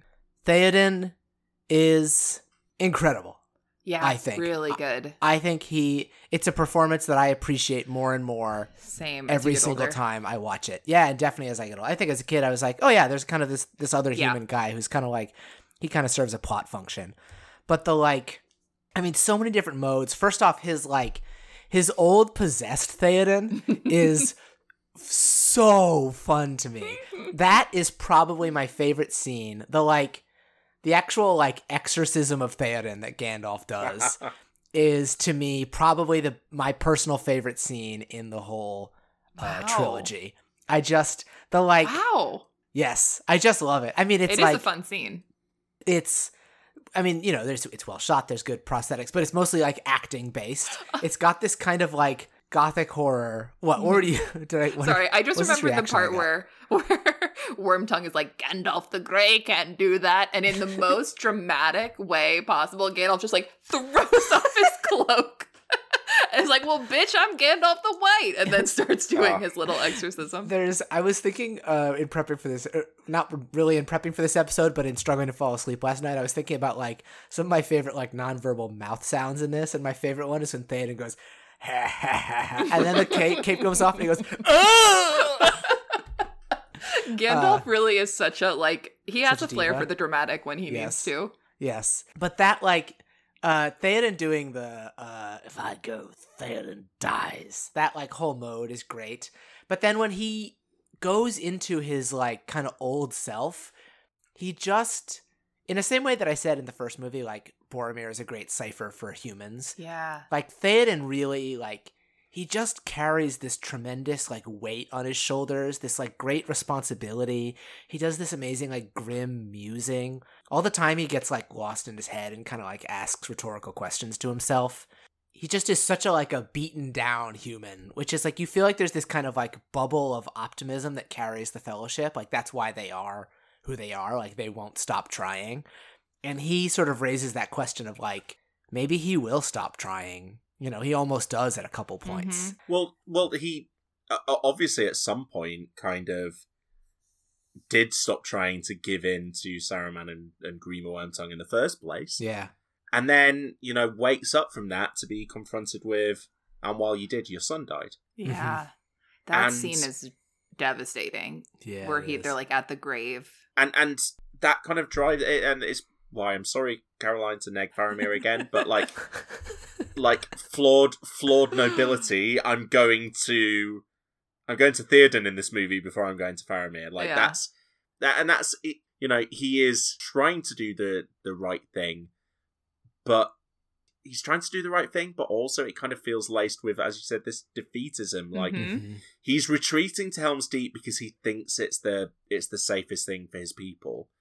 But you also get the impression that it's well, I will get to write myself into the history books with this glorious last stand at Helm's Mm. Deep Mhm. that ultimately Yeah. failed and we all died, but King Theoden tried to save his people to the last. You know why? Because he's a six, and in stress, six goes to three. Okay, never mind. I'll stop. Don't stop. By all means. Uh, please don't stop. all I makes I, sense. It I all do want to know. In this in this discussion of a high fantasy movie, you are talking language that I don't understand. this is my version of Elvis. yeah. I was I was totally with you, Ned. That I feel like what we were talking about last episode of what Boemir Boromir. Why can I not say his name? Bo I don't know. Boromir. Where is the where are the R's and the O's? Uh, They're the all way throughout. Boromir represents the sort of flaws of humanity hmm that you're not getting from someone like an Aragorn who is kind of like superhuman. I think Yeah. Theoden is really representing that in this movie, like the indecisiveness, the desire to do good, but as you say, Joe, the like sort of defeatism that's within there. Like he is like painfully human in a way Yeah. that sometimes is hard to look at. And I think similar to the way throughout my life I've I've connected more to Boromir, I think I've connected more to Theoden and the sort of like reality of that. He's just so suffused with grief and regret, you know? Mhm. Like, particularly starting, as you say, Joe, like, he comes back to consciousness and be like, You've been an absentee king and your son is dead. And it's like, he has to Yeah. Ugh. Yeah, that's uh, yeah. I'm coming back to that scene. Like, it's so triumphant at the end. He's so he, like he makes me want to cry when he like is coming back to his consciousness. I think that really throughout the series, but maybe you feel it a lot with Theoden, like you get the sense that The Lord of the Rings is a novel that was written by someone who fought in World War One and then was writing the books as World War Two was happening. And I think like in as much as Tolkien says like n- none of these stories are designed to be like a one-to-one analogy for any particular war. I do Mhm. think they're infused with a lot of the reality of what war is like and the vulnerabilities of that. Like I think that's what we keep connecting to and all like describing in various ways this like emotional vulnerability that the characters have with each other that maybe for men in particular and for men in medieval times and in the 1940s like maybe the only times you were kind of allowed to be vulnerable in this way was in these like intense war situations. But like the scene where Theoden is just kind of openly weeping over his you know for his dead son while Gandalf is there like is such a tender and like private scene and like really I don't know it just really hits for a character who is introduced in this movie like he really makes such a a big impression He carries, I feel like, tremendous thematic weight and Mhm. emotional weight through the movie. It's yeah, it's it it has really only struck me in later in life viewings like how much how much dramatic weight he's carrying, and I think he just pulls it off beautifully. yeah And again, he's a he's a difficult character for audiences coming into this movie. I think I remember the first the the first I saw of this movie was so in the interim between the first between Fellowship and Two Towers being released, there was some like preview special like half hour show on on the TV, and it was lots of you know like like junkety stuff with the actors talking about what it was like to make the second entry and how you know and you know talking through well actually we made all three of these at the same time and that the you know these you know what the experience of this was and the clip they showed from the movie was the it's the wargs isn't it the the Mhm. wolves and the, the, Mhm. the, the that attack them as they're on the road to Helm's Deep I remember watching it and being like whoa, whoa what's what's this that, that that landscape doesn't look like anything I saw in the first movie who's this guy like Mhm. Who's this guy that's like front and center of the scene and talking to our heroes and when you watch the movie yeah he is in that he is in that role of like he's not doing what our heroes are saying he should be doing. Like Mhm. Gandalf is saying to Aragorn, "You need to convince him of this." You know, and you know we're we're going to Helm's Deep, which everyone is convinced is a terrible idea.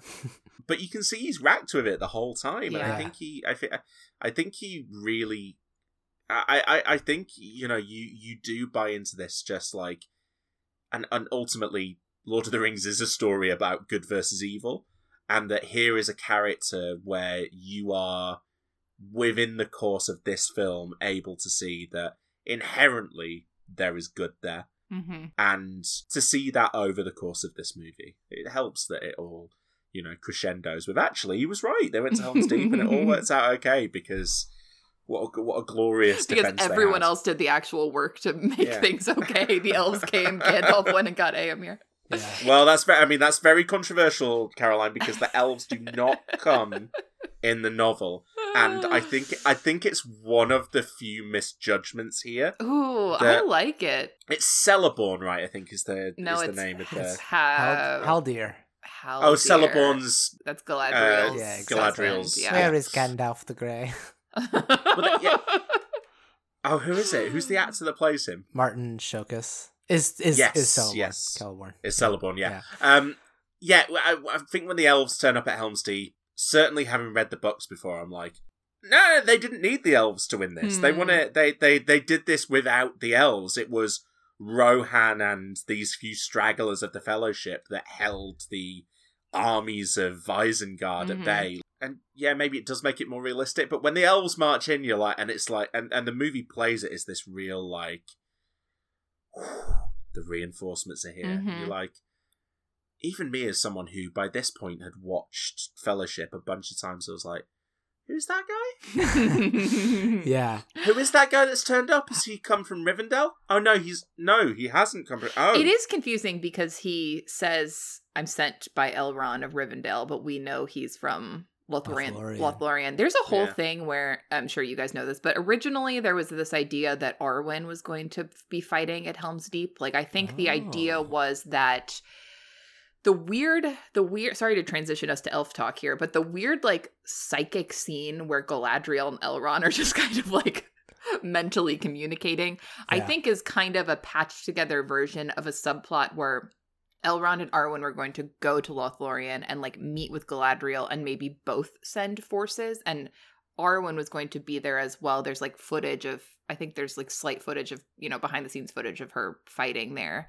And they ultimately decide to scrap that, but they keep some of the elves being there. So it sort of becomes this weird like I think if you think about the logistics of it and who sent who, it's a little bit confusing. But I on principle like I quite like it. I think it I think it's a nice it adds to that theme of like everyone needs to come together and play their part in this, you know, battle and this like yeah, the elves are leaving, but they'll still, you know, send some reinforcements along the way. I also really low key like Craig Parker as Haldir. Like, I think he makes quite a nice impression for truly the like four lines he has to say between these first two movies.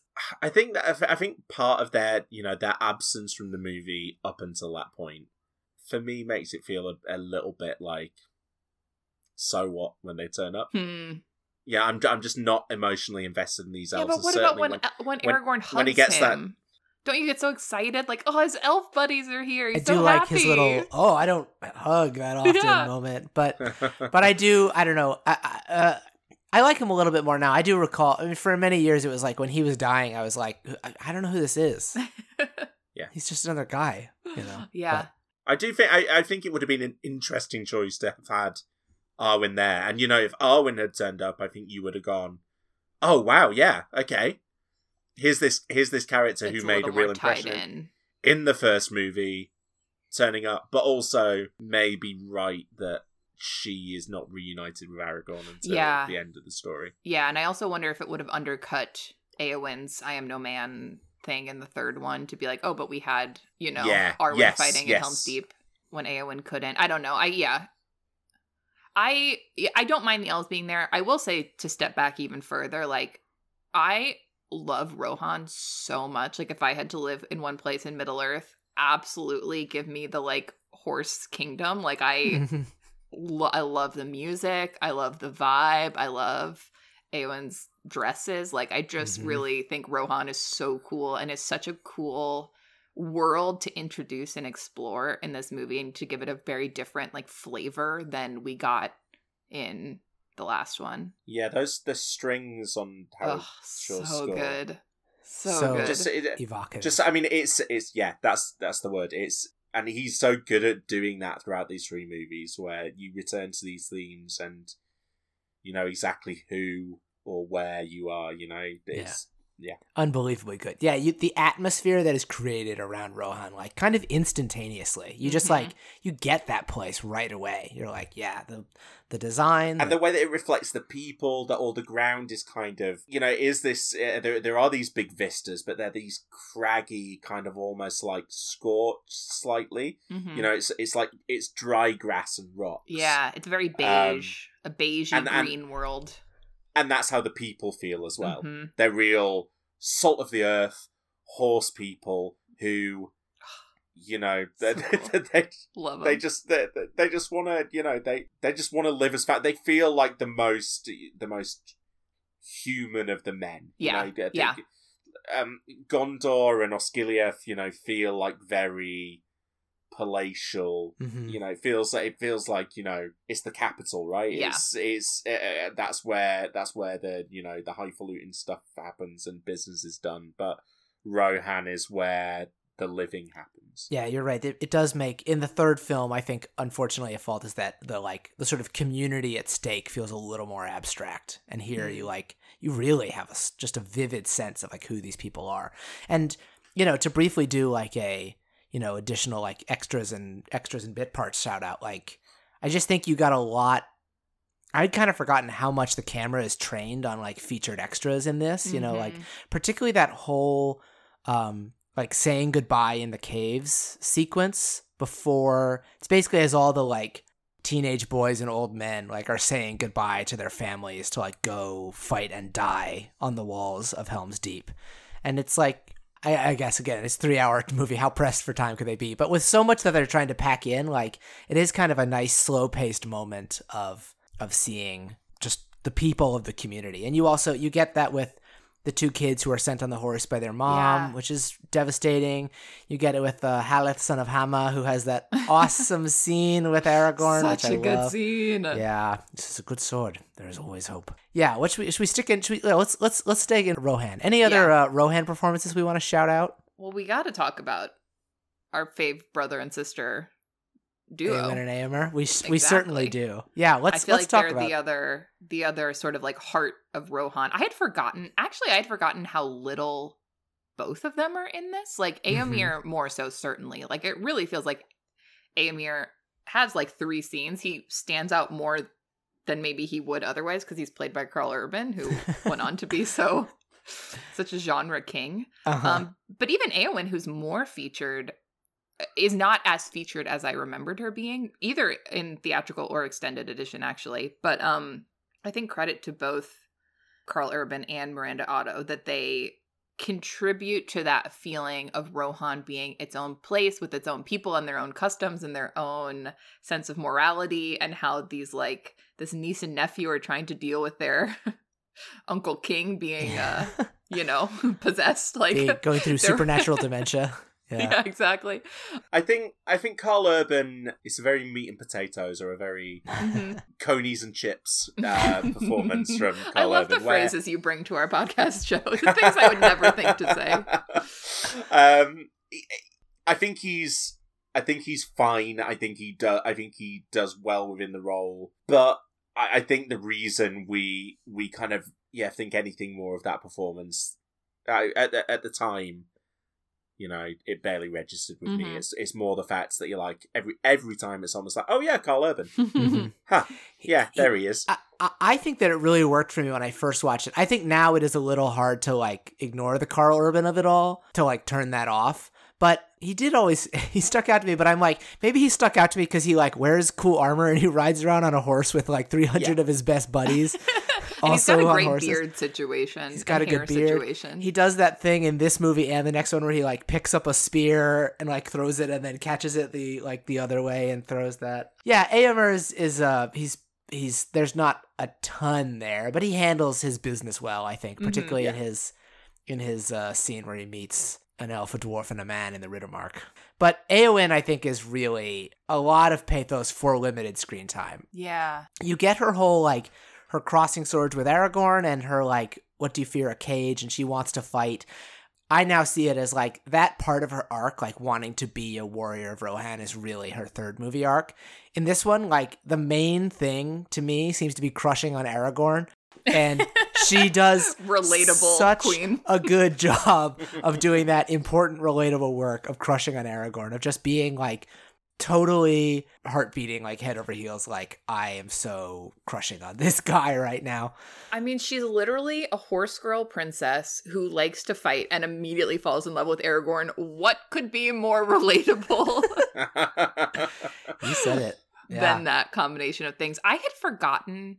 I think I had been remembering the little quick sword fight scene in this movie, and then obviously I Am No Man. Like, that had really colored my entire sort of memory of how Eowyn acts all the time. Mhm. So I was kind of like surprised by how like she's she is really a gentle caretaker for a lot of this movie as well. Like a lot of it is her being like I'm trapped in this terrible situation where this little literal worm of a man has possessed my uncle and all I can do is try to be like a good person within that system. Such a weird throwback. But Caroline, do you remember East of Eden? Whatever that was her name? hmm Is it Alma or something? That Yeah. like one just basically like I am a woman with like near infinite patience in a house full of impossible men.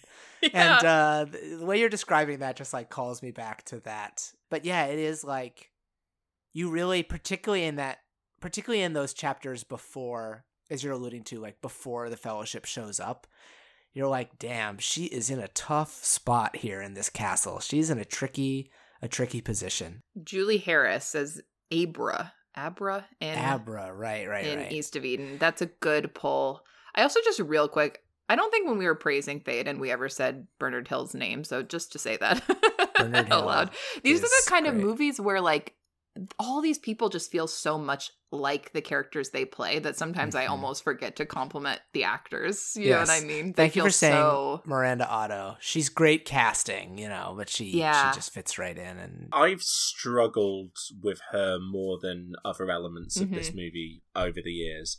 And I think probably watching the movie for the first time as a teenage boy just You were like a strong female character. Get her out of here. less less so that because, you know, first movie you were like a Mary much- Sue. Oh no, we can't have Oh no. No, Just kidding. very much very much into Arwen and Galadriel in the 1st movie, Mhm. and then her turning up in this had just been a little bit like, yeah, okay, I guess she's there as well. And I think the yeah the the pining after Aragorn, I think I- think particular maybe what is thrown at her character in terms of her arc over the over these two movies is is also a little bit. It it feels kind of like huh, okay, especially now like oh, oh what the big revelation is i am no man it's like yeah yeah that that like that that's that shouldn't be shocking or surprising to me that like it and it it it it, almost feels frustrating in this world that you know there is there is quite a lot of empathy and you know that you know characters with a lot of emotional intelligence that Eowyn is just at the side and not allowed to fight for so long, and that it's you know her and Merry have to have to kind of join the fight together in the third movie, and you're like, these two shouldn't be on the same level, you know? Like, like I love Merry, but you know, dude is like three foot Not six, so well like- trained and uh yeah, yeah, and, and has no combat experience. Like, I, I, I think it that's that's what's always been frustrating to me about the character over the years is the the pining over Aragorn. I, I think does her a bit of a disservice. Obviously, she ends up with boring old Faramir, which also isn't great. I the Faring old Boromir. It's a real Yeah. um it's a real like Jo and Laurie, but then Laurie ends up with Amy to reference Little Women. That's kind of how I always think about Faramir and Eowyn. But like I don't mean that as an insult. I love I love Amy Yeah, it makes- and Laurie it together makes and I complete like sense, but it also there is that there is that thing in the back little of bit mind of like, was this a second choice? yeah, they've both settled a bit, right? Mhm. Have they? But yeah. they'll work it out and it'll be great and they'll they'll have a good time. I wonder if maybe some But of- anyway, sorry, uh, can I uh, just, Yeah, yeah, just to finish that point because I feel like it has it's just been me being negative about the performance. I do think I, I have definitely appreciated it more over the years where I'm like, oh yeah, no, there is there is there is more of a function, there is more of an interesting character here that I probably wasn't like it just wasn't cool in the way Mhm. that some of the other characters were cool when I was a teenage boy. And I do think it's a good I, I think I I think particularly the, in the first half of this movie when when she's trying to when she's trying to free Theoden from his you know his and when she's you know snapping at Wormtongue and, and and and that she actually feels like she has some agency and something to do. I think what's frus- frustrating in the second half of this movie is that it doesn't. It, it really does feel like she's kind of like caught at the caught at the edges, like off to, off at the side. Mhm. Um, obviously she gets you know she gets that redemption again in the third movie, but in this one, yeah, kind of just just wanted a bit more. But I do think that I've certainly got more and more out of that performance the more I come back to the Mhm. movie. And yeah, and, and they kind of. I think as well that when you come back to her, the shift in dynamic and the way that she talks to characters in a way that they don't tend to talk to each other. Certainly after the hobbits have been separated at the end of the first movie, where that that kind of earnestness and emotional connection and that femininity really becomes a strength and the way that she bonds with Merry in the third movie. Yeah, I think she's I think she's really great in the first half of this. You kind of wish there was a bit more for her to do in the second Hmm. half, but the the the structure of the story and her kind of she can't be a part of the Battle of Helm's Deep, otherwise her you Right. know her role on the battlefield in Return of the King wouldn't make sense. Yeah. And for discussing the complete Eowyn performance, I'm a fan of the soup comedy scene where she makes a really bad soup and Aragorn gets to do a comic bit unlike anything else he does in the whole Yeah, thing. And that's he's why I don't lie. I'm like, this does not feel like Aragorn to me. And he goes, "Oh, it's good. It's good." Yeah, I don't I don't like it. I like uh I mean we He's discussed been this. nice. He's We- been he doesn't he doesn't want to upset the nice Yeah, but he just would have eaten. I don't know. The bit of like, I'm gonna pour it out. Oh no, she's coming back. I I'm glad that they cut that scene from the true versions, broad. the theatrical versions. I like Eowyn and um I mean I I revealed last week I'm a big Aragorn Arwen shipper, but I quite Mhm. like the Eowyn Aragorn God, all these fucking names are sound identical when you say them out loud. Um, I like the Ar- Aragorn Eowyn dynamic and the like. Of course, you get what the appeal of her is to him and why. Like they totally vibe, and you do feel like if he, if Arwen did decide to go west and Aragorn had to marry someone else, like yeah, you totally you totally get the appeal and the connection between the two of them, and I like that that can coexist alongside what I think is the really nice Aragorn Arwen love story. It's not like a love triangle where it's like ooh jealousy and bad people. It's just like a genuine like oh three good people and they've just got to figure out the right combo once Faramir enters the picture. and and that and that Peter Jackson and uh, you know the uh, and the Pepper Walsh and Fran Boyens. They, they they all know you know with in in the scripts that you don't need to play it as a will they won't they. You, we we have established in the first movie the strength of the relationship that he is in but that you can you can still have that kind of fizzle of chemistry here and that you know they they bond fairly quickly don't they? And you Mhm. can tell that you know he has a lot of respect for her but there isn't this oh are they going to hook up by the end of this it's like no that's not a that's not a that's not an element of this story that's not something that the audience is wondering about because I think for a lot of people it might be though. I think we last week we had guests that were a guest that was a very very much into Eowyn and Aragorn as a pair. So I think there definitely are people on both sides of the i don't i, I just Divide. mean like not not that not that you can't ship it but that i don't think the movie ever presents it as a as a viable possibility because you know aragorn is the noble king who is and he's got the necklace and you know why has he got the necklace so let's have a flashback and find out I think it is hard for us who have seen these movies so many, so many, so many times to remember what it is like to see them for the first time. But I do think, like, on a first viewing, like, lots of things are in question. To which I also want to note, like, as part of a, a memory of my first viewing of this, how much I take every apparent death at face value. I had no idea, Yes. absolutely, that Aragorn was coming back. I thought Sam was going to drown at the end of the first movie. Yeah. And I literally thought that Pippin was killed by being crushed by a horse. I was like, damn, that's so sad. But as a, you know, there, are, a, there are a lot of death fake outs in this yes. movie And every I every think the one time. that works the best is Aragorn, right? yeah, I forgot. Yeah, I think Well, I don't know. I guess Eh, I it feels a little random. It gives us the doors, so I can't be mad at it. But it does feel like a little bit of a I guess I random felt So like he I- was definitely coming back, but but I don't know. I because I think somebody. I think by the time I saw the second movie, someone had told me like, oh, Aragorn from the first one, he's the king in the Return of the King, and I did know all the you knew. titles. But I I thought. I thought Merry and Pippin dead for sure. I mean, literally, they said they said they burned all the bodies, and they play that Yeah. scene with the you know with with uh Eomer telling them they play that scene pretty straight. Yeah. like they do. it's another like we've lost another member of the Fellowship. Like damn, and then so when they come back, you're like ooh fun. I was stunned when reading the Two Towers in between watching the first and second films that Gandalf was back. Mhm. Yeah, that struck me on this rewatch too. It's like I'm assuming everyone kind of knew at this point that Gandalf was coming back. I feel like that was even part of the marketing, maybe. I didn't. I can't remember, but they play it really well. The reveal here of like, there's a white wizard. Of course, it's Sauron. We've got to prepare to beat him. They do the cool effect where they're kind of blending Christopher Lee's voice with Ian McKellen's voice. Like, if you didn't know this was coming, this would be such a fun reveal of like Gandalf is back and now he's in his sassy white uniform. and it makes it makes sense in the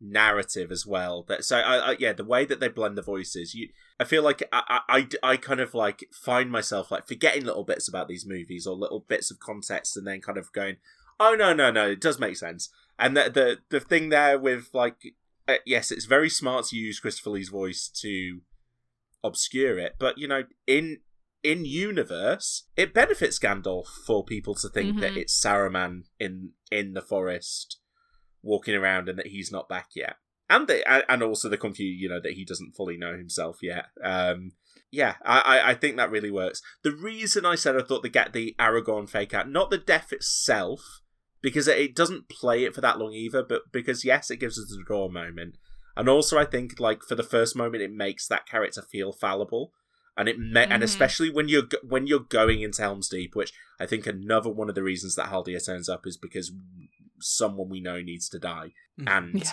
none of none of that none of our heroes that we're following there are going to die. But I think it lends it that extra sense of jeopardy that you've just seen. Oh, our kind of like our strongest warrior has has just nearly perished at the hands of this fucking warg. Like it's Yeah. it, like it at, at almost nothing, right? And and and that that could be that. And so when you get to Helm's Deep, I think it it does add that extra sense of jeopardy that one of our heroes might not make it out. Mm-hmm. But yeah, as you're saying, like the, I first time I watched it, first time I read it, I definitely took all of this at face value. I think it's time to push open the big double doors on discussing Aragorn.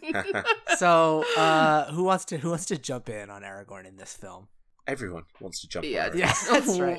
So nothing has ever been truer. I actually, this was what I put in my Letterboxd review was just that Uh huh.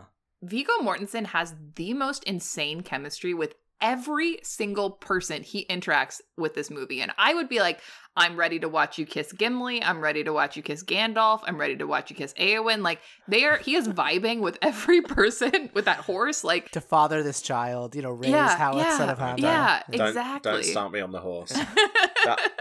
if Aragorn's the sexiest man in this movie, Shadowfax is the sexiest horse. I mean, Oh, I had Shadowfax on my honorable mentions of performers to mention in this the, film. mo- He's the Lord, Lord, of, of the horses. Horses. the movie definitely introduces Shadowfax as like obviously you never would, but if you if you did want This to do something, with it's like the this would fast the time scene of like coming out of the pool in the bikini, but But it's the with a horse. Yeah, there is something very sort of rom, like traditional, traditional like windswept rom dram about the way that Yeah. Shadowfax It's appears. like it's like Warhorse, where you're like, why does everyone want to fuck this horse?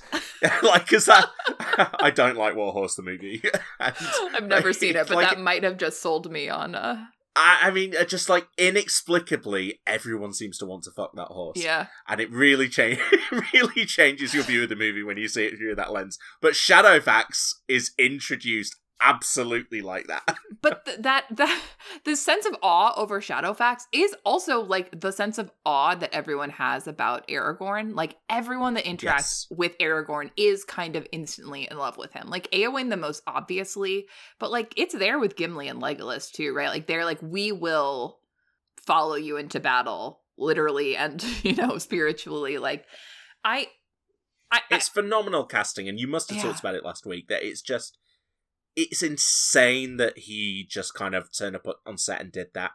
That that it was a recast and that he it wasn't going to be Viggo Mortensen, and then you you think about these movies with someone else, and it doesn't it doesn't No. compute. Yeah. Like uh, he's he's so perfect. I think that kind of uh, you know the the kind of slightly weird accent he's got because he uh, what's his his heritage is He's what Danish and American. Danish and I American. think one of his parents is And- Danish. he had those one of those childhoods where he like lived all over. Argentinian maybe as well. Yeah, yeah, exactly. Yeah, and there's that slight kind of mysterious otherworldliness to him, and he's he's got. I mean, every time he touches someone's face with those like half fingered leather gloves Mhm, as well, mhm. Dirty hands, but like beautiful rings. it's such a tactile performance.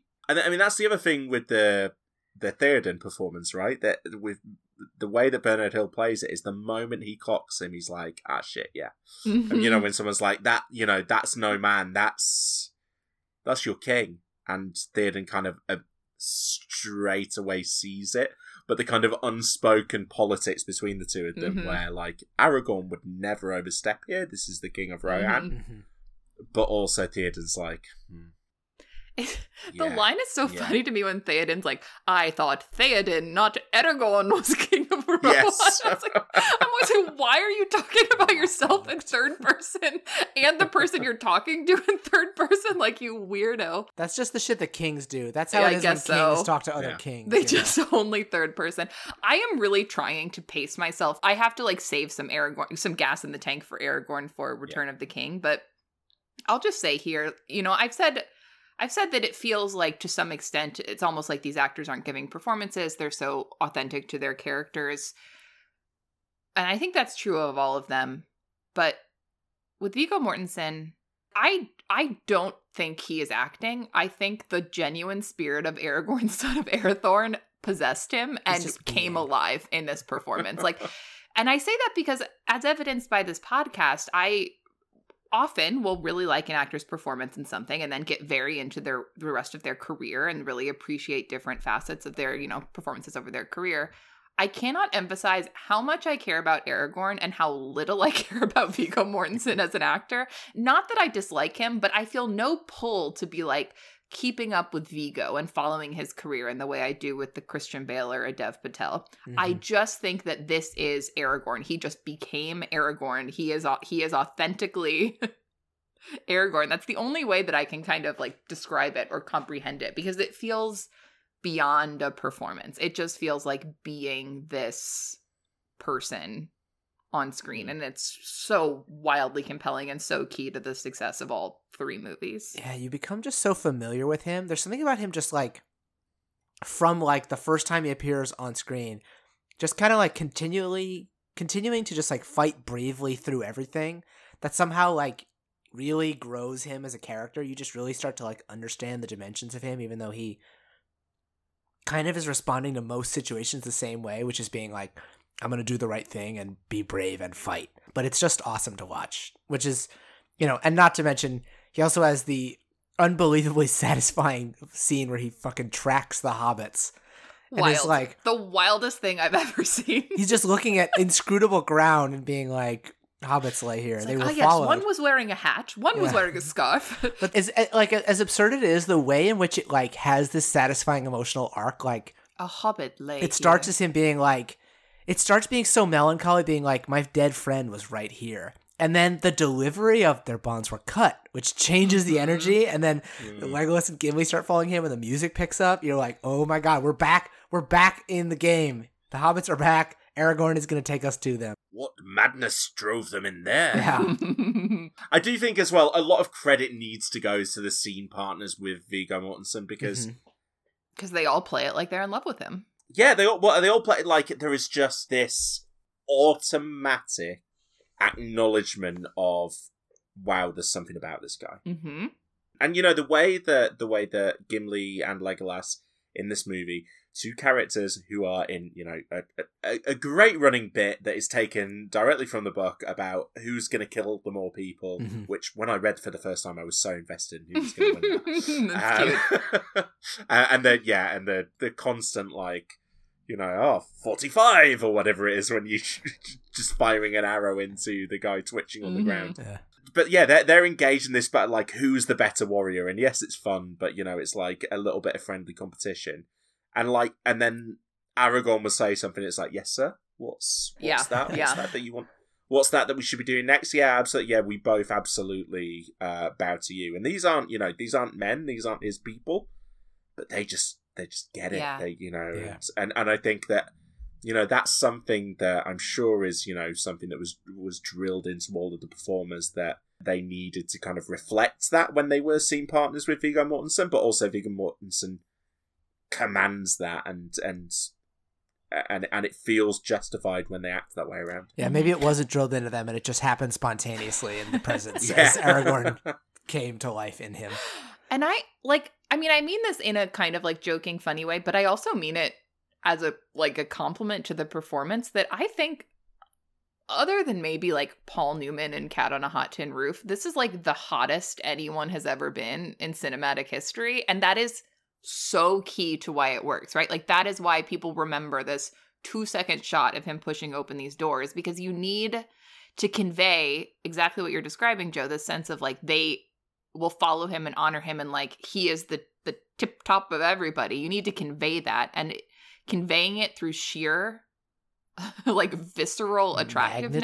Magnetism? Yeah. Yeah, magnetism, charisma, and then it's like, but that is also tied into the gentleness of it and the femininity of it, and the like. That is Absolutely. the that is all in the in the pot in the stew to what makes Aragorn just like so insanely compelling to watch. There's something in his in the timbre of his voice, right? That slightly unusual. Like, and maybe it is a Mhm. slight bit of femininity. The mixture of the long hair and the jewelry, with the but the long hair is kind of greasy and wet all of the time, and, Yeah. and and and you know the stubble, and but he's yeah he's rugged and, and, every once in a while he'll make good handsome and jokes, like when he's like, "Oh yeah, the dwarf ladies have it's the beards." Like he when he Yeah. cracks a joke, you've like, "Oh, he really really earned the the right yes, to joke." Aragorn is unbelievably attractive, and Viggo Mortensen, who is you know I I think uh, a handsome, attractive man, but there are you you look through his career and you you wouldn't go like.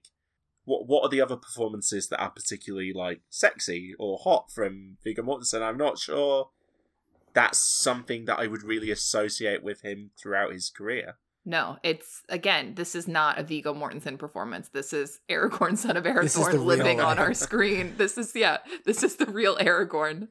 He's not buff either, right? That's No, another thing. no, like no, he's, not at all. he's just there's ne- and there's never any scene that like is thirsting over his body.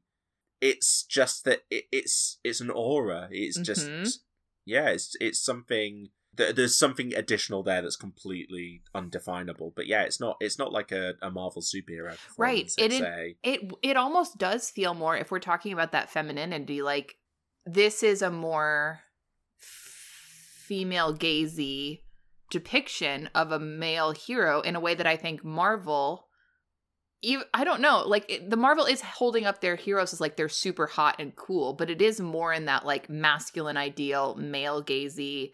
They're really hunky and muscular. He's he's got the the helicopter. cheese cheesecake cheesecake comics. Yeah, like look at these muscles exactly bulge. exactly and that's like that's like in a way i think sometimes what men think women find attractive sorry to be so heteronormative in all of these terms but like in the most basic cultural way i think like oh this is what you know, this is what women find hot like this guy posing with his muscles but actually what women find hot is greasy aragorn pushing open doors or or equally great where he's riding off to fight the wargs and sort of like turns around to look at Eowyn while he's riding a horse and then like slowly turns back around um or in Helm's Deep where he's he's got he's got this like one moment where he kind of like pulls his sword back before he charges like there's all these yes. great little mannerism. quiet contemplative moments or the scene where he understands what the scared teenage boy like there's nothing Aragorn can give him in a tangible way that will help him. He can't he doesn't have a better weapon to give him or there, there's not time to train him.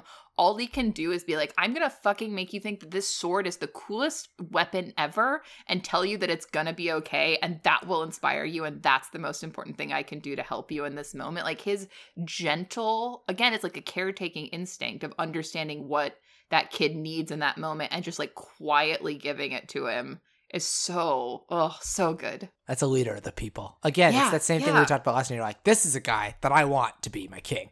If we got to have a king, I want to be this exactly. And this is why freaking um George R. R. Martin uh, one of his like favorite quotes he says when he's like why did he make Game of Thrones? He's like, "Oh, it was because, you know, Lord of the Rings is so archetypal like I always wanted to know, like, I don't want to know these big battles. Like, what's Aragorn's tax policy going to be? And he almost says it as like a gotcha. And I was like, I would fucking trust Aragorn to write the tax code more than I would trust just about anyone else. He's so he's so kind and generous. Like that is the man that I want writing the the tax code for Gondor.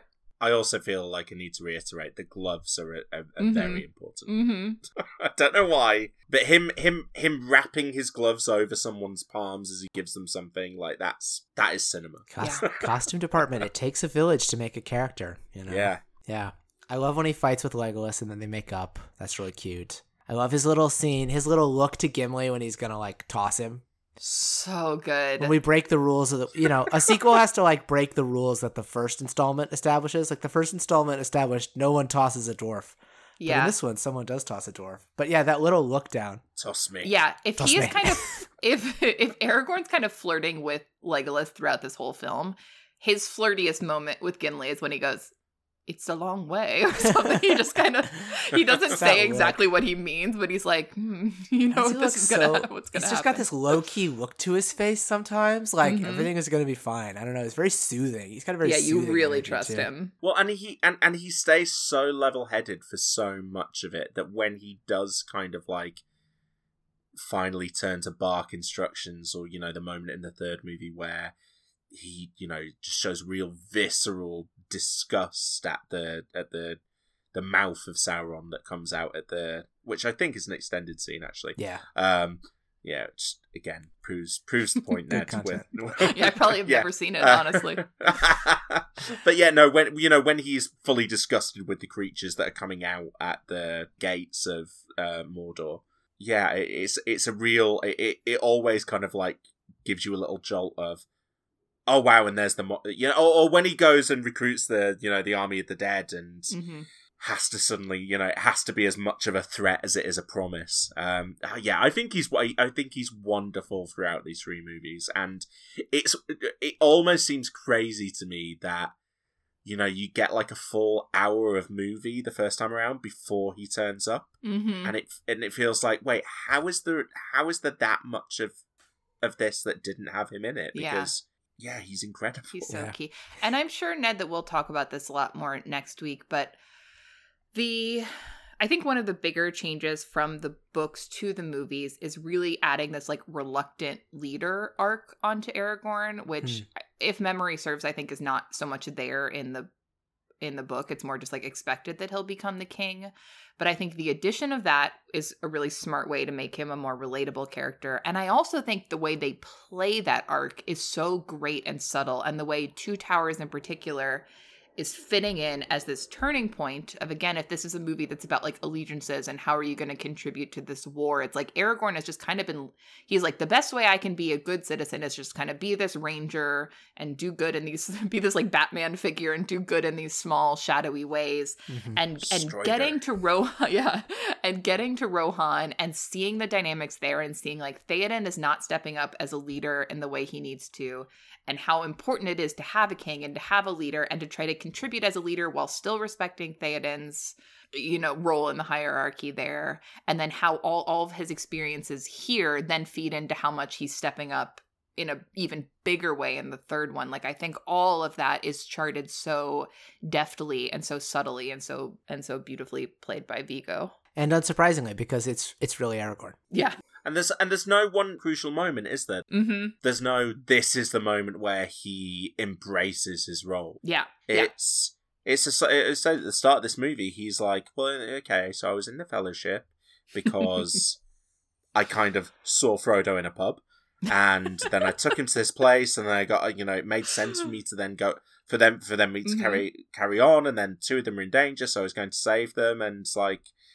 Yeah, at that point he's not really he's not really going, yes, I need to embrace a role in this rebellion, in this in this fight against Sauron and Saruman, but he slowly, slowly, up until the point that he recruits the, the army in the third movie, which is a point where he, he can't refuse the call anymore. He, he basically, to make this deal, he has to be saying, yes, eventually I will embrace my, my destiny almost. But yeah, it it happens very, very slowly over the course of those movies, and you're right, and it this is the one where he crucially is, you know, kind of inserting himself into the without overstepping, Mhm. but inserting himself into the into the wider fight properly for the first time. Yeah. Any thoughts for Legolas or Gimli? Any additional shout outs for any of the work they're doing here? Zoe Maltby, our, our guest last week, really stood up for Orlando Bloom's performance in this um, trilogy, and I was really feeling it on this one. I'm I'm Yeah. guessing he was probably one of the actors that got a lot of time in the pickups and reshoots they would do every year. They kind of shot the bulk of all three movies in one go, and then every year they'd go back to New Zealand and shoot, you know, more things to fill in whatever they needed. My guess is after he popped in such a big way in the first one that they gave him a lot of additional stuff in this one. And I think Orlando Bloom like really steps up to the plate. Like I think he really feels like in the first one he was like, "Ooh, I'm a cool aloof elf dude." But this time Mhm. I'm like, "Yeah, I'm invested in this weird little fight he's had with Aragorn and sort of, you know, his noble friendship with Gimli." Like I think he he Orlando Bloom is really growing across this series and that stood out to me on this rewatch. Yeah, again, I think this this might be his best of the three Yeah, films. you're probably right. I think uh, you know I, I I I would also stand up for his performance across this trilogy, and you know I th- I think the reason not to is the context of the rest of his career, right, where he is a bland, pretty boy who's been like actively pretty bad in a couple in a couple of movies, Interesting. and uh, you know, and I, and I think you know he was coming out of this. It was like, is this our next movie star leading man? And it and it it didn't happen for him. You know, whether that was action movies or rom coms or whatever. But I think in these, yeah, it's it's another case where it's like you can see why Hollywood might have thought that coming out of Mhm. these. He's Yeah. he is the action star. He is funny. He's gorgeous in a in a completely different way Yeah. to Ar- uh, Aragorn, but Mhm. like he's a he's a handsome man and he's a sexy elf. He skateboards Weird. down the he, he surfs down the uh, the staircase. Which again, a moment I will defend. It's cool. It's, Yeah, cool. it's so fun. cool. It's, fun in this one. I think they push it too far in the third one, but I enjoy it here. with the olive. Oh, the, with the with the yeah, Yeah. the Oliphaunt. It's Yeah, too much. Um, but but then I like he's an elf, so elves can do that stuff, whereas the where, where the others might not. But yeah, I, I I agree. Maybe maybe do push it a little bit too far. But yeah, I think Orlando Bloom is very good in these, and yeah, again the the kind of the kind of the the, the those that central trio there of of Legolas, Gimli, and Aragorn. They just they just work as a trio. They're really good. they do. yeah. They do indeed. How about Gandalf? Kind of a light movie for him. I mean, Mhm. what is like his main thing is that he has two triumphant returns in this movie. he has his first like I'm not dead, I'm actually back, which I think is a great moment. You're like, "Oh, yay." I mean, again, like maybe some people would suspect that he was coming back, but you're like, "Oh, my friend is back." And Yeah. then, you know, his triumphant return in the end. I mean, this is less about the McKellen performance. Uh, but the like the sequence from uh from Aragorn saying "Ride out with me," and then you get like uh now for wrath, now for ruin. You get forth Mhm. Eorlingas, and then they go out, and then they're Oh. fighting, and then Gandalf and the Rohirrim come up, and then they charge down the hill, and then it cuts Yeah. to the Ents like wrecking shit in Isengard. That's like five minutes that are just like as real punch in the high air. up there, like fuck yeah, as Mhm. you can get in film. But yeah, I think McKellen like he doesn't have, I think, quite the emotional, neither the volume nor the like quality of emotional moments that he gets to do in the 1st Mhm. film. But I think he still is like this is a great actor doing a great job with this role. I think he just he's a guy who knows how to make his lines like count. You know, he doesn't Mhm. throw away a single line. They're all clear and dramatic and interesting, and you can sort of tell his point of view. I think similar to the way I had been misremembering the end of Eowyn's arc as sort of her whole character. Mm-hmm. I think part of the reason that last week I gave my my Lord of the Film award to Ian McKellen is because to some degree like Gandalf the White because he's the one we follow for two movies like he was a little more in my mind and rediscovering the playfulness of Gandalf the Grey in Yeah. the first movie was such a wonderful surprise and I do think yeah, intentionally so Gandalf does switch more into a little bit of that stoic uh mentor like traditional wizard what an insane thing to say More you know, a traditional wizard. Yeah. you- yeah. He becomes he loses the playfulness i think it's uh, mckellen does that very well but i think that also makes gandalf a little bit um less interesting maybe. Although i will say i love the moment when he first reunites with aragorn and legolas and gimli and and aragorn's like gandalf and he goes gandalf that is what they used to call me They used to call me. and it conveys this whole sense of like he has been through something that is not a normal thing people experience. Like he died and was reborn, and yes, it is the same person, but also kind of it's not the same person. And I think that one line really conveys a lot of that. I also enjoy political Gandalf, which we see in this a little bit. We're gonna Mm. get more of that in he in the sort of mire of uh of Minas Tirith in the third film, but we we get to see him, you know, just like trying to influence human politics and military strategy, and just like feeling frustrated. So I was about to say, is Gandalf the AOC of this political? I, don't I think in, in this movie, I've. Gandalf, I, it's almost he's more of um, an icon, and it's what he represents more than in the other two. Mhm. So in, in Return of the King is is full on Gandalf the White, Fellowship is full on Gandalf the Grey, and I do think Fellowship is his is his best movie. But here, uh, yeah, it's it's you know you open the movie with him with Frodo dreaming of him and and you know haunted by his his fall and and and what that meant because you know that that really was the moment the fellowship broke. And yeah he's it, it, so much of this movie is what he means to people what he means to uh, and and you know setting setting Aragorn, Legolas, and Gim- Gimli back on the right path Mhm. after uh, after after they reunite. But yeah, he's not he's not in a lot of it. What for me stands out is the is the showdown with Saruman. Just from a, from a character point of view, that's a that is just a real like fuck yeah, this guy is stepping as as, as steps up and gets to come back and has uh, and have his revenge on Saruman here and kind of like go no no no we we're on a we're on a level footing here. Mhm. you don't you don't just automatically get to beat me anymore. And and I- and I like the the touch of mysticism that there is in his rebirth with the which is it, you know isn't isn't something that the movie uh, you know that the story really delves into that much but the the idea of kind of some unseen force in the world pushing Gandalf back out there as a force for good and almost like the the white wizard that the world needs has disappeared and we need and we need to give it one back and uh, yeah I, I I think it's a I think it's I think he's a really important part of this movie Mhm. even if he's not necessarily there but but when just say whenever he does reappear it's like oh yeah yeah just you know Gandalf being back is just just reassuring. Any anytime he's on screen, you feel you feel like you feel safer in his hands. Yeah. than, Yeah. we're gonna be okay. than almost anyone else. I kind of include Aragorn in that because this is a guy that just he's been around, he's seen it, and he and he knows what needs to Mhm. be done. Aragorn is still kind of on his way there. He's gonna get there, but he's still on his way there.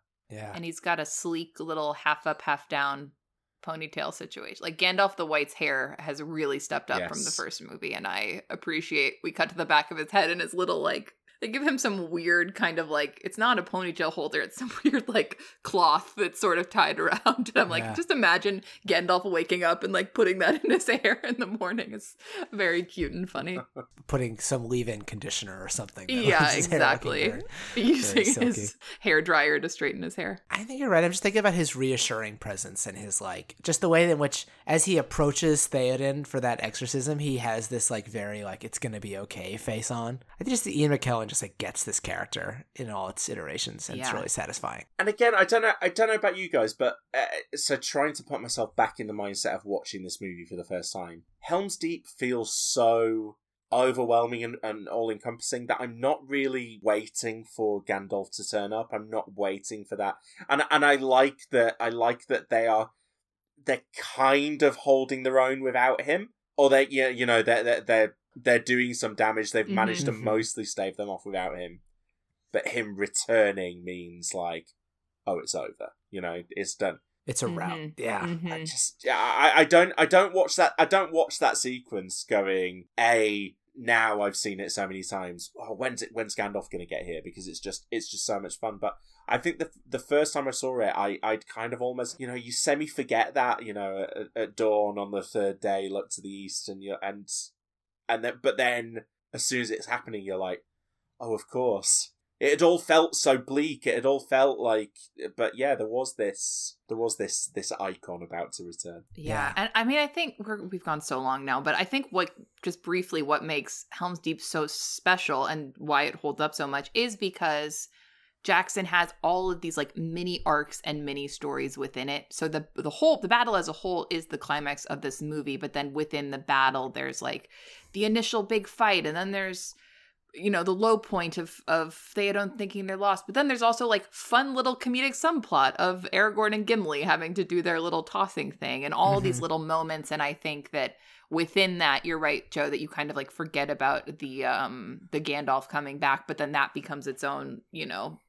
additional climax within that, and it's just so beautifully done. Like I I think still remains the best sort of medieval siege battle in really probably film or TV. Yeah.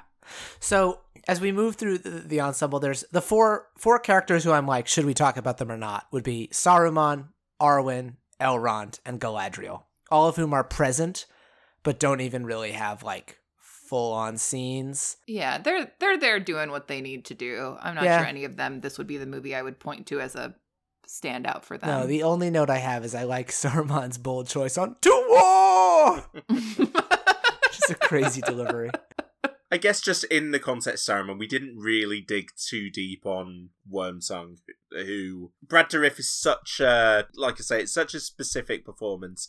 It's great casting again, and I I love his kind of like venomous sniveling at Theoden's side, but then like cowering sniveling at Saruman's side, and and and Chris and Mhm. Christopher Lee just has this this authority and presence that to put this sniveling wretch of a man next to him, you are like, wow, you really uh, Saruman really Yeah. has demeaned himself to be. You know, this is who he's in. This is who he's in league with. This guy.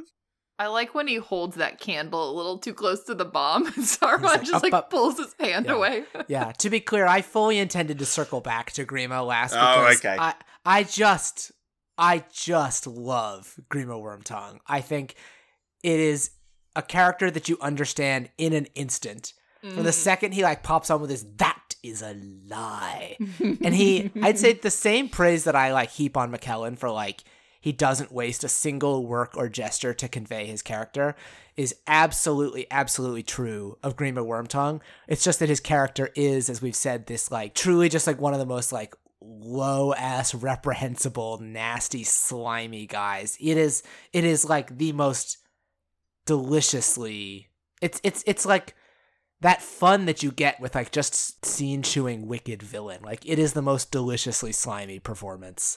And truly like every single line he says, I'm like, oh yeah, I love that line. like every line he says, I love. Uh, I could go on and on and on, but um, I don't think I can call him Lord of the Film just based on his like being so so so whatever's beyond tertiary, you know, to the Mhm. plot.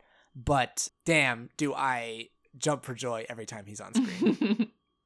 I love the fantasy trope of like, what should our bad guy be called? I know, Grima Wormtongue. like that he was just born and his parents were like, You'll have a great life.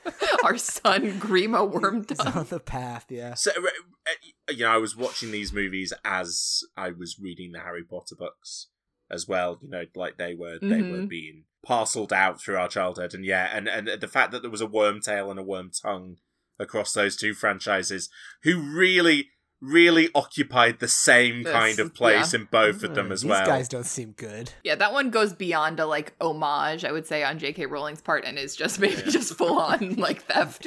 You just took that character and you put him in your book as well. Which I guess that's fine. Still like an artist, maybe. Sure. Um, but yes, uh, huge Grima fan. Think he is terrific. Love all of his shit. Also, to be fair, I'm I just pulled up the Wikipedia page. It's possible Wormtongue is more of a nickname than a given name, but Yeah. still funny to me to just imagine. I don't know that anyone would think he would be a good advisor to the king when that is his That's his name. his he's nickname. he's such an interesting actor, Brad Dourif, where he's done so much stuff in his career, but kind of has just this like this pocket full of uh, iconic performances. I mean, I've it, for me, it's this and X Files, right? Which I was never a, a huge X Files. Well, I wasn't a huge X Files guy when it was first on, but went back and rewatched a load of it, and yeah, the the Brad Dourif episode of that where he plays Boggs is yeah, that's that's like an an all time one episode TV performance, and and yeah, similarly kind of like real like skin crawling creepiness. Mm. I gotta check that out. Definitely has got a type. As a Dourif enjoyer, I gotta I gotta watch that. Oh, he's so sweet in uh, One Flew Over the Cuckoo's Nest. yeah, true. but then you know he's also Chucky and you Yes, I've never I've never never characters got in, I've never line. done the the Child's Play movies. no same, but I feel like I've absorbed a lot. Yeah, maybe cultural maybe, and- maybe I need to for for him. And uh, this is a fun thing. I think it's his daughter is currently like playing. And there's a Chucky TV show now, and his daughter in prosthetics like plays the character that he played in the 80s. Oh, amazing! The like Cute. the serial killer whose like soul goes into Chucky. That's brilliant. Anyway, um, yeah. So at, at great length, I think we've basically made our way through the ensemble. I'll open the I'll open the floor very briefly for like additional shout outs for bit parts and extras. Anybody else we haven't mentioned that you feel needs some Uh, shout I like Bruce Hopkins, who plays Gamling. Uh, I'm not. I'm not kidding. Uh, he just has a great face. he, Yeah. He like eh, for for me that face is Rohan. Yeah, that's Mm. a that is a grizzled Rohan guy. You're absolutely right. Yeah, him and Hama. I uh, R.I.P. to Hama. He's the he's the haunting me the the haunting death from this one. It's the gatekeeper of Mm. Bree in the first one who gets Oh, squished yeah. by the Nazgul, Yeah. and it's Hama who just gets fully his face eaten by a warg. We see his sweet Tough. little son later on. Tough Yeah. times. I again think Joe mentioned them before, but the little first Rohan trio we meet, the mom that's sending her two kids away, like Mhm. really excellent work from all three, and such a great job just immediately setting the stakes for what everyone's fighting for. Um, also need to shout out my single favorite character in this entire film, the Oh. Ent that's on fire that Oh. sets himself out by putting his head in the water. Shout out to that guy. Great moment. Absolute You're worrying legend. about him, and then a few shots later, you get that beautiful relief. You're like, I bet that feels so good. his timing that that Ent actor's timing The, the Ent Impeccable. designs in general, like the the fact that they've all got Mhm. their own kind of weird thing going on, and the way and, and the way that they move is so specific. Yeah, that that that uh, you know that Ent putting his head in the water is up there with Aragorn opening the doors. yeah absolutely those are the two best moments And we've kind of shouted them out, but I want to shout out, speaking of trios, the uh, meat's back on the menu. I want to Yeah. eat those hobbits, and what about their legs, guys? Those those three orcs, all of whom, if I'm not mistaken, are voiced by Andy Serkis. That's Oh, really? That may be a bit of, like, that may be a bit of apocrypha, but I, I'm pretty sure actually that he he provided like the ADR for all of those characters. So it's just him, i would believe it Yeah, me too. his great voice work three times. Any other favorite scenes that or like things that stuck out to you on this rewatch that you really wanted to mention? here's just a few quick here's a few quick little Please. notes i took Yeah. this just lets you into the psychotic mindset i was in throughout watching these i one note i took the yesification of gandalf that was how i described his transformation from the gray to the white That really Um, is not I'm obsessed inaccurate. with the capes that turn into rocks. The elven capes Oh, that just like yes. become a rock. I love that. so that. fucking cool. I love that. I love that every time. In my life, I have never wanted to eat anything more than I want to eat lembas bread. I wish I could eat it. It looks so appealing to me. Do you know what it it has? It has the vibe to me of I I got uh, brought up in a like semi religious family, and I remember as a kid just I really wanted to eat those wafers at church. I was like, Yeah. Oh, As, and as a kid, you don't you don't go up and have them. And then when I was old enough, I was like, huh. yeah, they're very dry. that's a tasteless dry wafer. Huh. I kind of feel like exactly I what it kind of feel like lembas bread would be that. That it lo- yeah, it, maybe it, loo- would be. it looks incredible, but you know, there's there's a reason you don't just snarf the whole loaf. yeah, fair enough. Maybe I would be disappointed. Um, my last is slightly more more serious note is I love the way this movie uses you only hear the Shire theme twice. You hear it once right at the very beginning when they are talking about the lembas bread and Frodo's like, "Oh, Sam, nothing gets you down." Like around that time you hear it.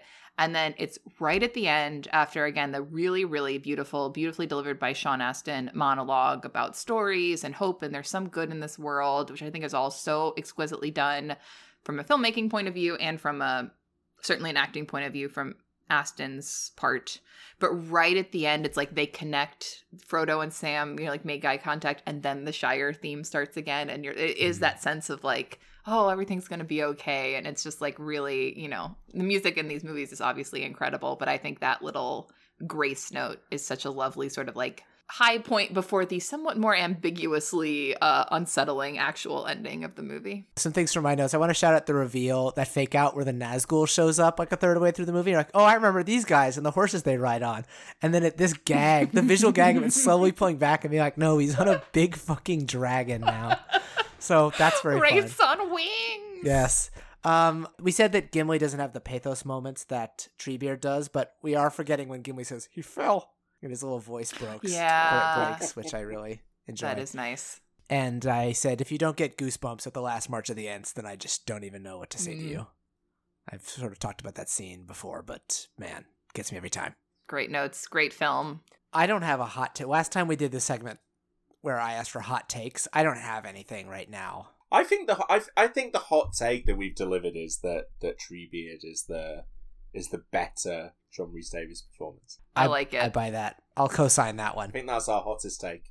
So that brings us now to our final segment, the Lord of the Film, which is to choose your single favorite performance from Two Towers.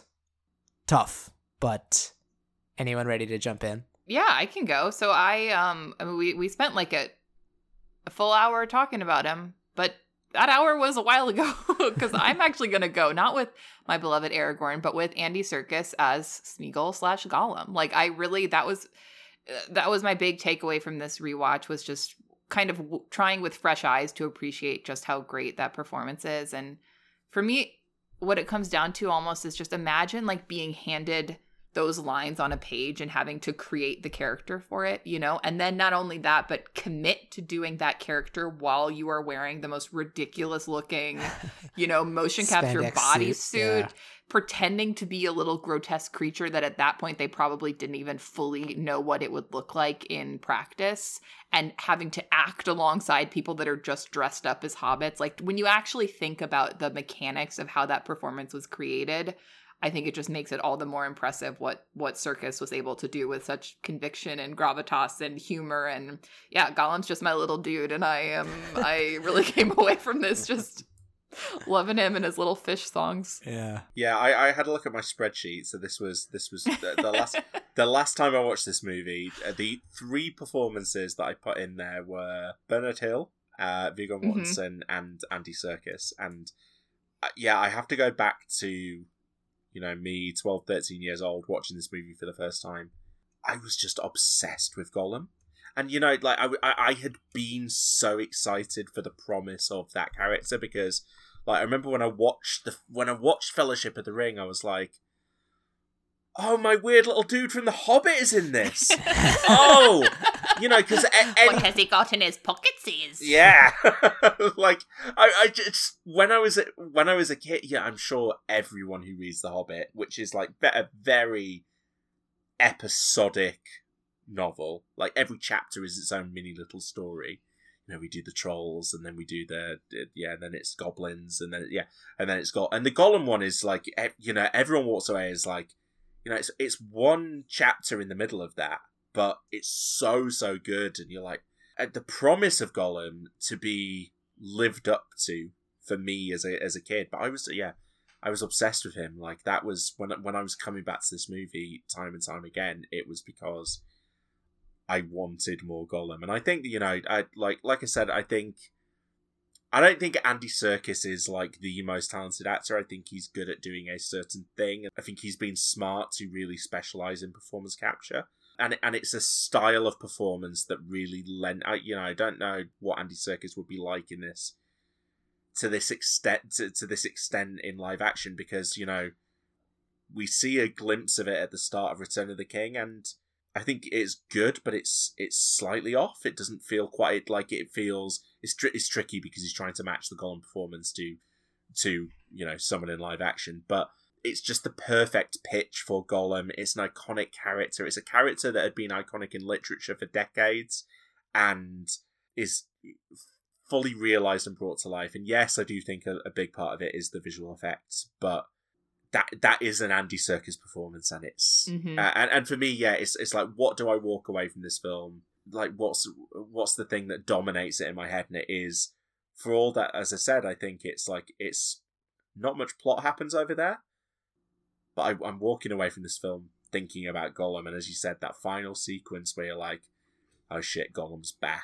That's the you know that's the bit that you're you're worried about going into film three is Mm-hmm. Oh my god.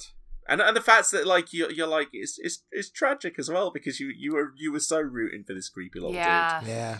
You really, yeah. Yeah. Yeah. exactly. I think my like overall life take on this film would be that I would have to like go I would have to third that and say that Gollum is the Lord of the film. Like without Andy Serkis, you just don't have the Lord of the Rings franchise in nearly the same way. It's just like he is a key part of it. But to mix it up and and based on my experience of my most recent rewatch, my Lord of the film will be Bernard Hill as Theoden. Um, Nice.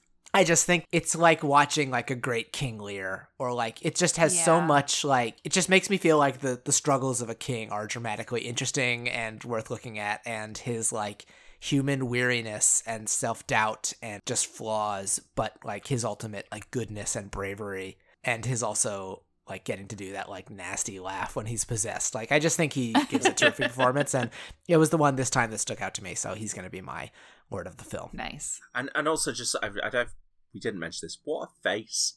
What a like you Oh know, yeah. just just one just Yeah. one, one of those faces that you that is just it demands to be on screen the the, the Mm. like the kind of the calluses and the bags under his eyes and the and the and the long scraggly blonde hair it's he looks the way that, that you want Theoden to look and, Yeah. and and I love like for, I, I'm sure for most people he's probably best known from Titanic outside of this Hmm. A- and and I love that Another great performance. yeah, but uh, and I love that the, the the baggage that you bring into this movie is oh that's the guy that steered them into the iceberg is taking that he's he's who's That's got bad. he's guiding us to Helm's Deep. Shit. yeah. Shit. That's a good way of putting it. Man, that shot in Lord of the Rings where he's where it just starts to rain on them at Helm's Deep and Ugh. he just kind of like takes it in. Man, love that. So good. So, with that, we are going to conclude today's discussion. Uh, we will be taking this podcast all the way to Mount Doom next episode, uh, when we will be joined Spoiler by alert. a new guest we're very excited about. Well, we're going to be getting there. Who knows what will happen to us when Yeah, we true. arrive? Will we leave with all of our fingers? It we remains still to have be seen. an hour and a half of the film when we arrive, you know. But before that time, we want to say thank you, Joe, for joining us for this very long leg of our quest. Uh, it was awesome to have you back. no, thank you, thank you so much for having me. Thank you for indulging. Uh, you know, I'm, I, I know I'm the reason for the length of this podcast, but once I start, You're not. Our first one went equally long. I think it's just you can't do Lord of the Rings without Ah. trying to beat the runtime of Lord of the Rings. But it's yeah, it's it's just a world that I continually love spending time in, and yeah, and discussing this movie is a joy, and discussing it with you guys has been uh, has has been a particular joy. So thank you for having me. on. Aw. Aw, much appreciated, Joe. Uh, where can our listeners find you at? So I'm on Twitter at Joe Cunningham fourteen, and uh, yeah, um, co-host of the Cinematic Universe podcast, uh, which we are at Cine underscore verse on Twitter. Great podcast. You guys have a, a main feed that anybody can access. Also, an excellent Patreon, I will say, if people want to sign up and listen to your superhero movie hot takes. You guys always do Yeah. great stuff. So, would yeah, highly we're, recommend. We're both subscribers to the Patreon. Oh, yeah. It's awesome. Got to listen to your very much. your Black Panther episode. It's in my queue. Nice to be in such a good little podcasting community. Makes me feel warm. Roll Calling is produced and recorded by us, Ned Baker and Caroline Siede. Our theme music was created by Patrick Buddy, and our logo was designed by Nick Wansersky. You can follow us on Twitter or on Instagram at Roll Calling, or you can email us at rollcalling at gmail.com. That's roll, R O L E. We'll be back soon with Lord of the Rings, The Return of the King. Until then, Justice for Faramir. oh.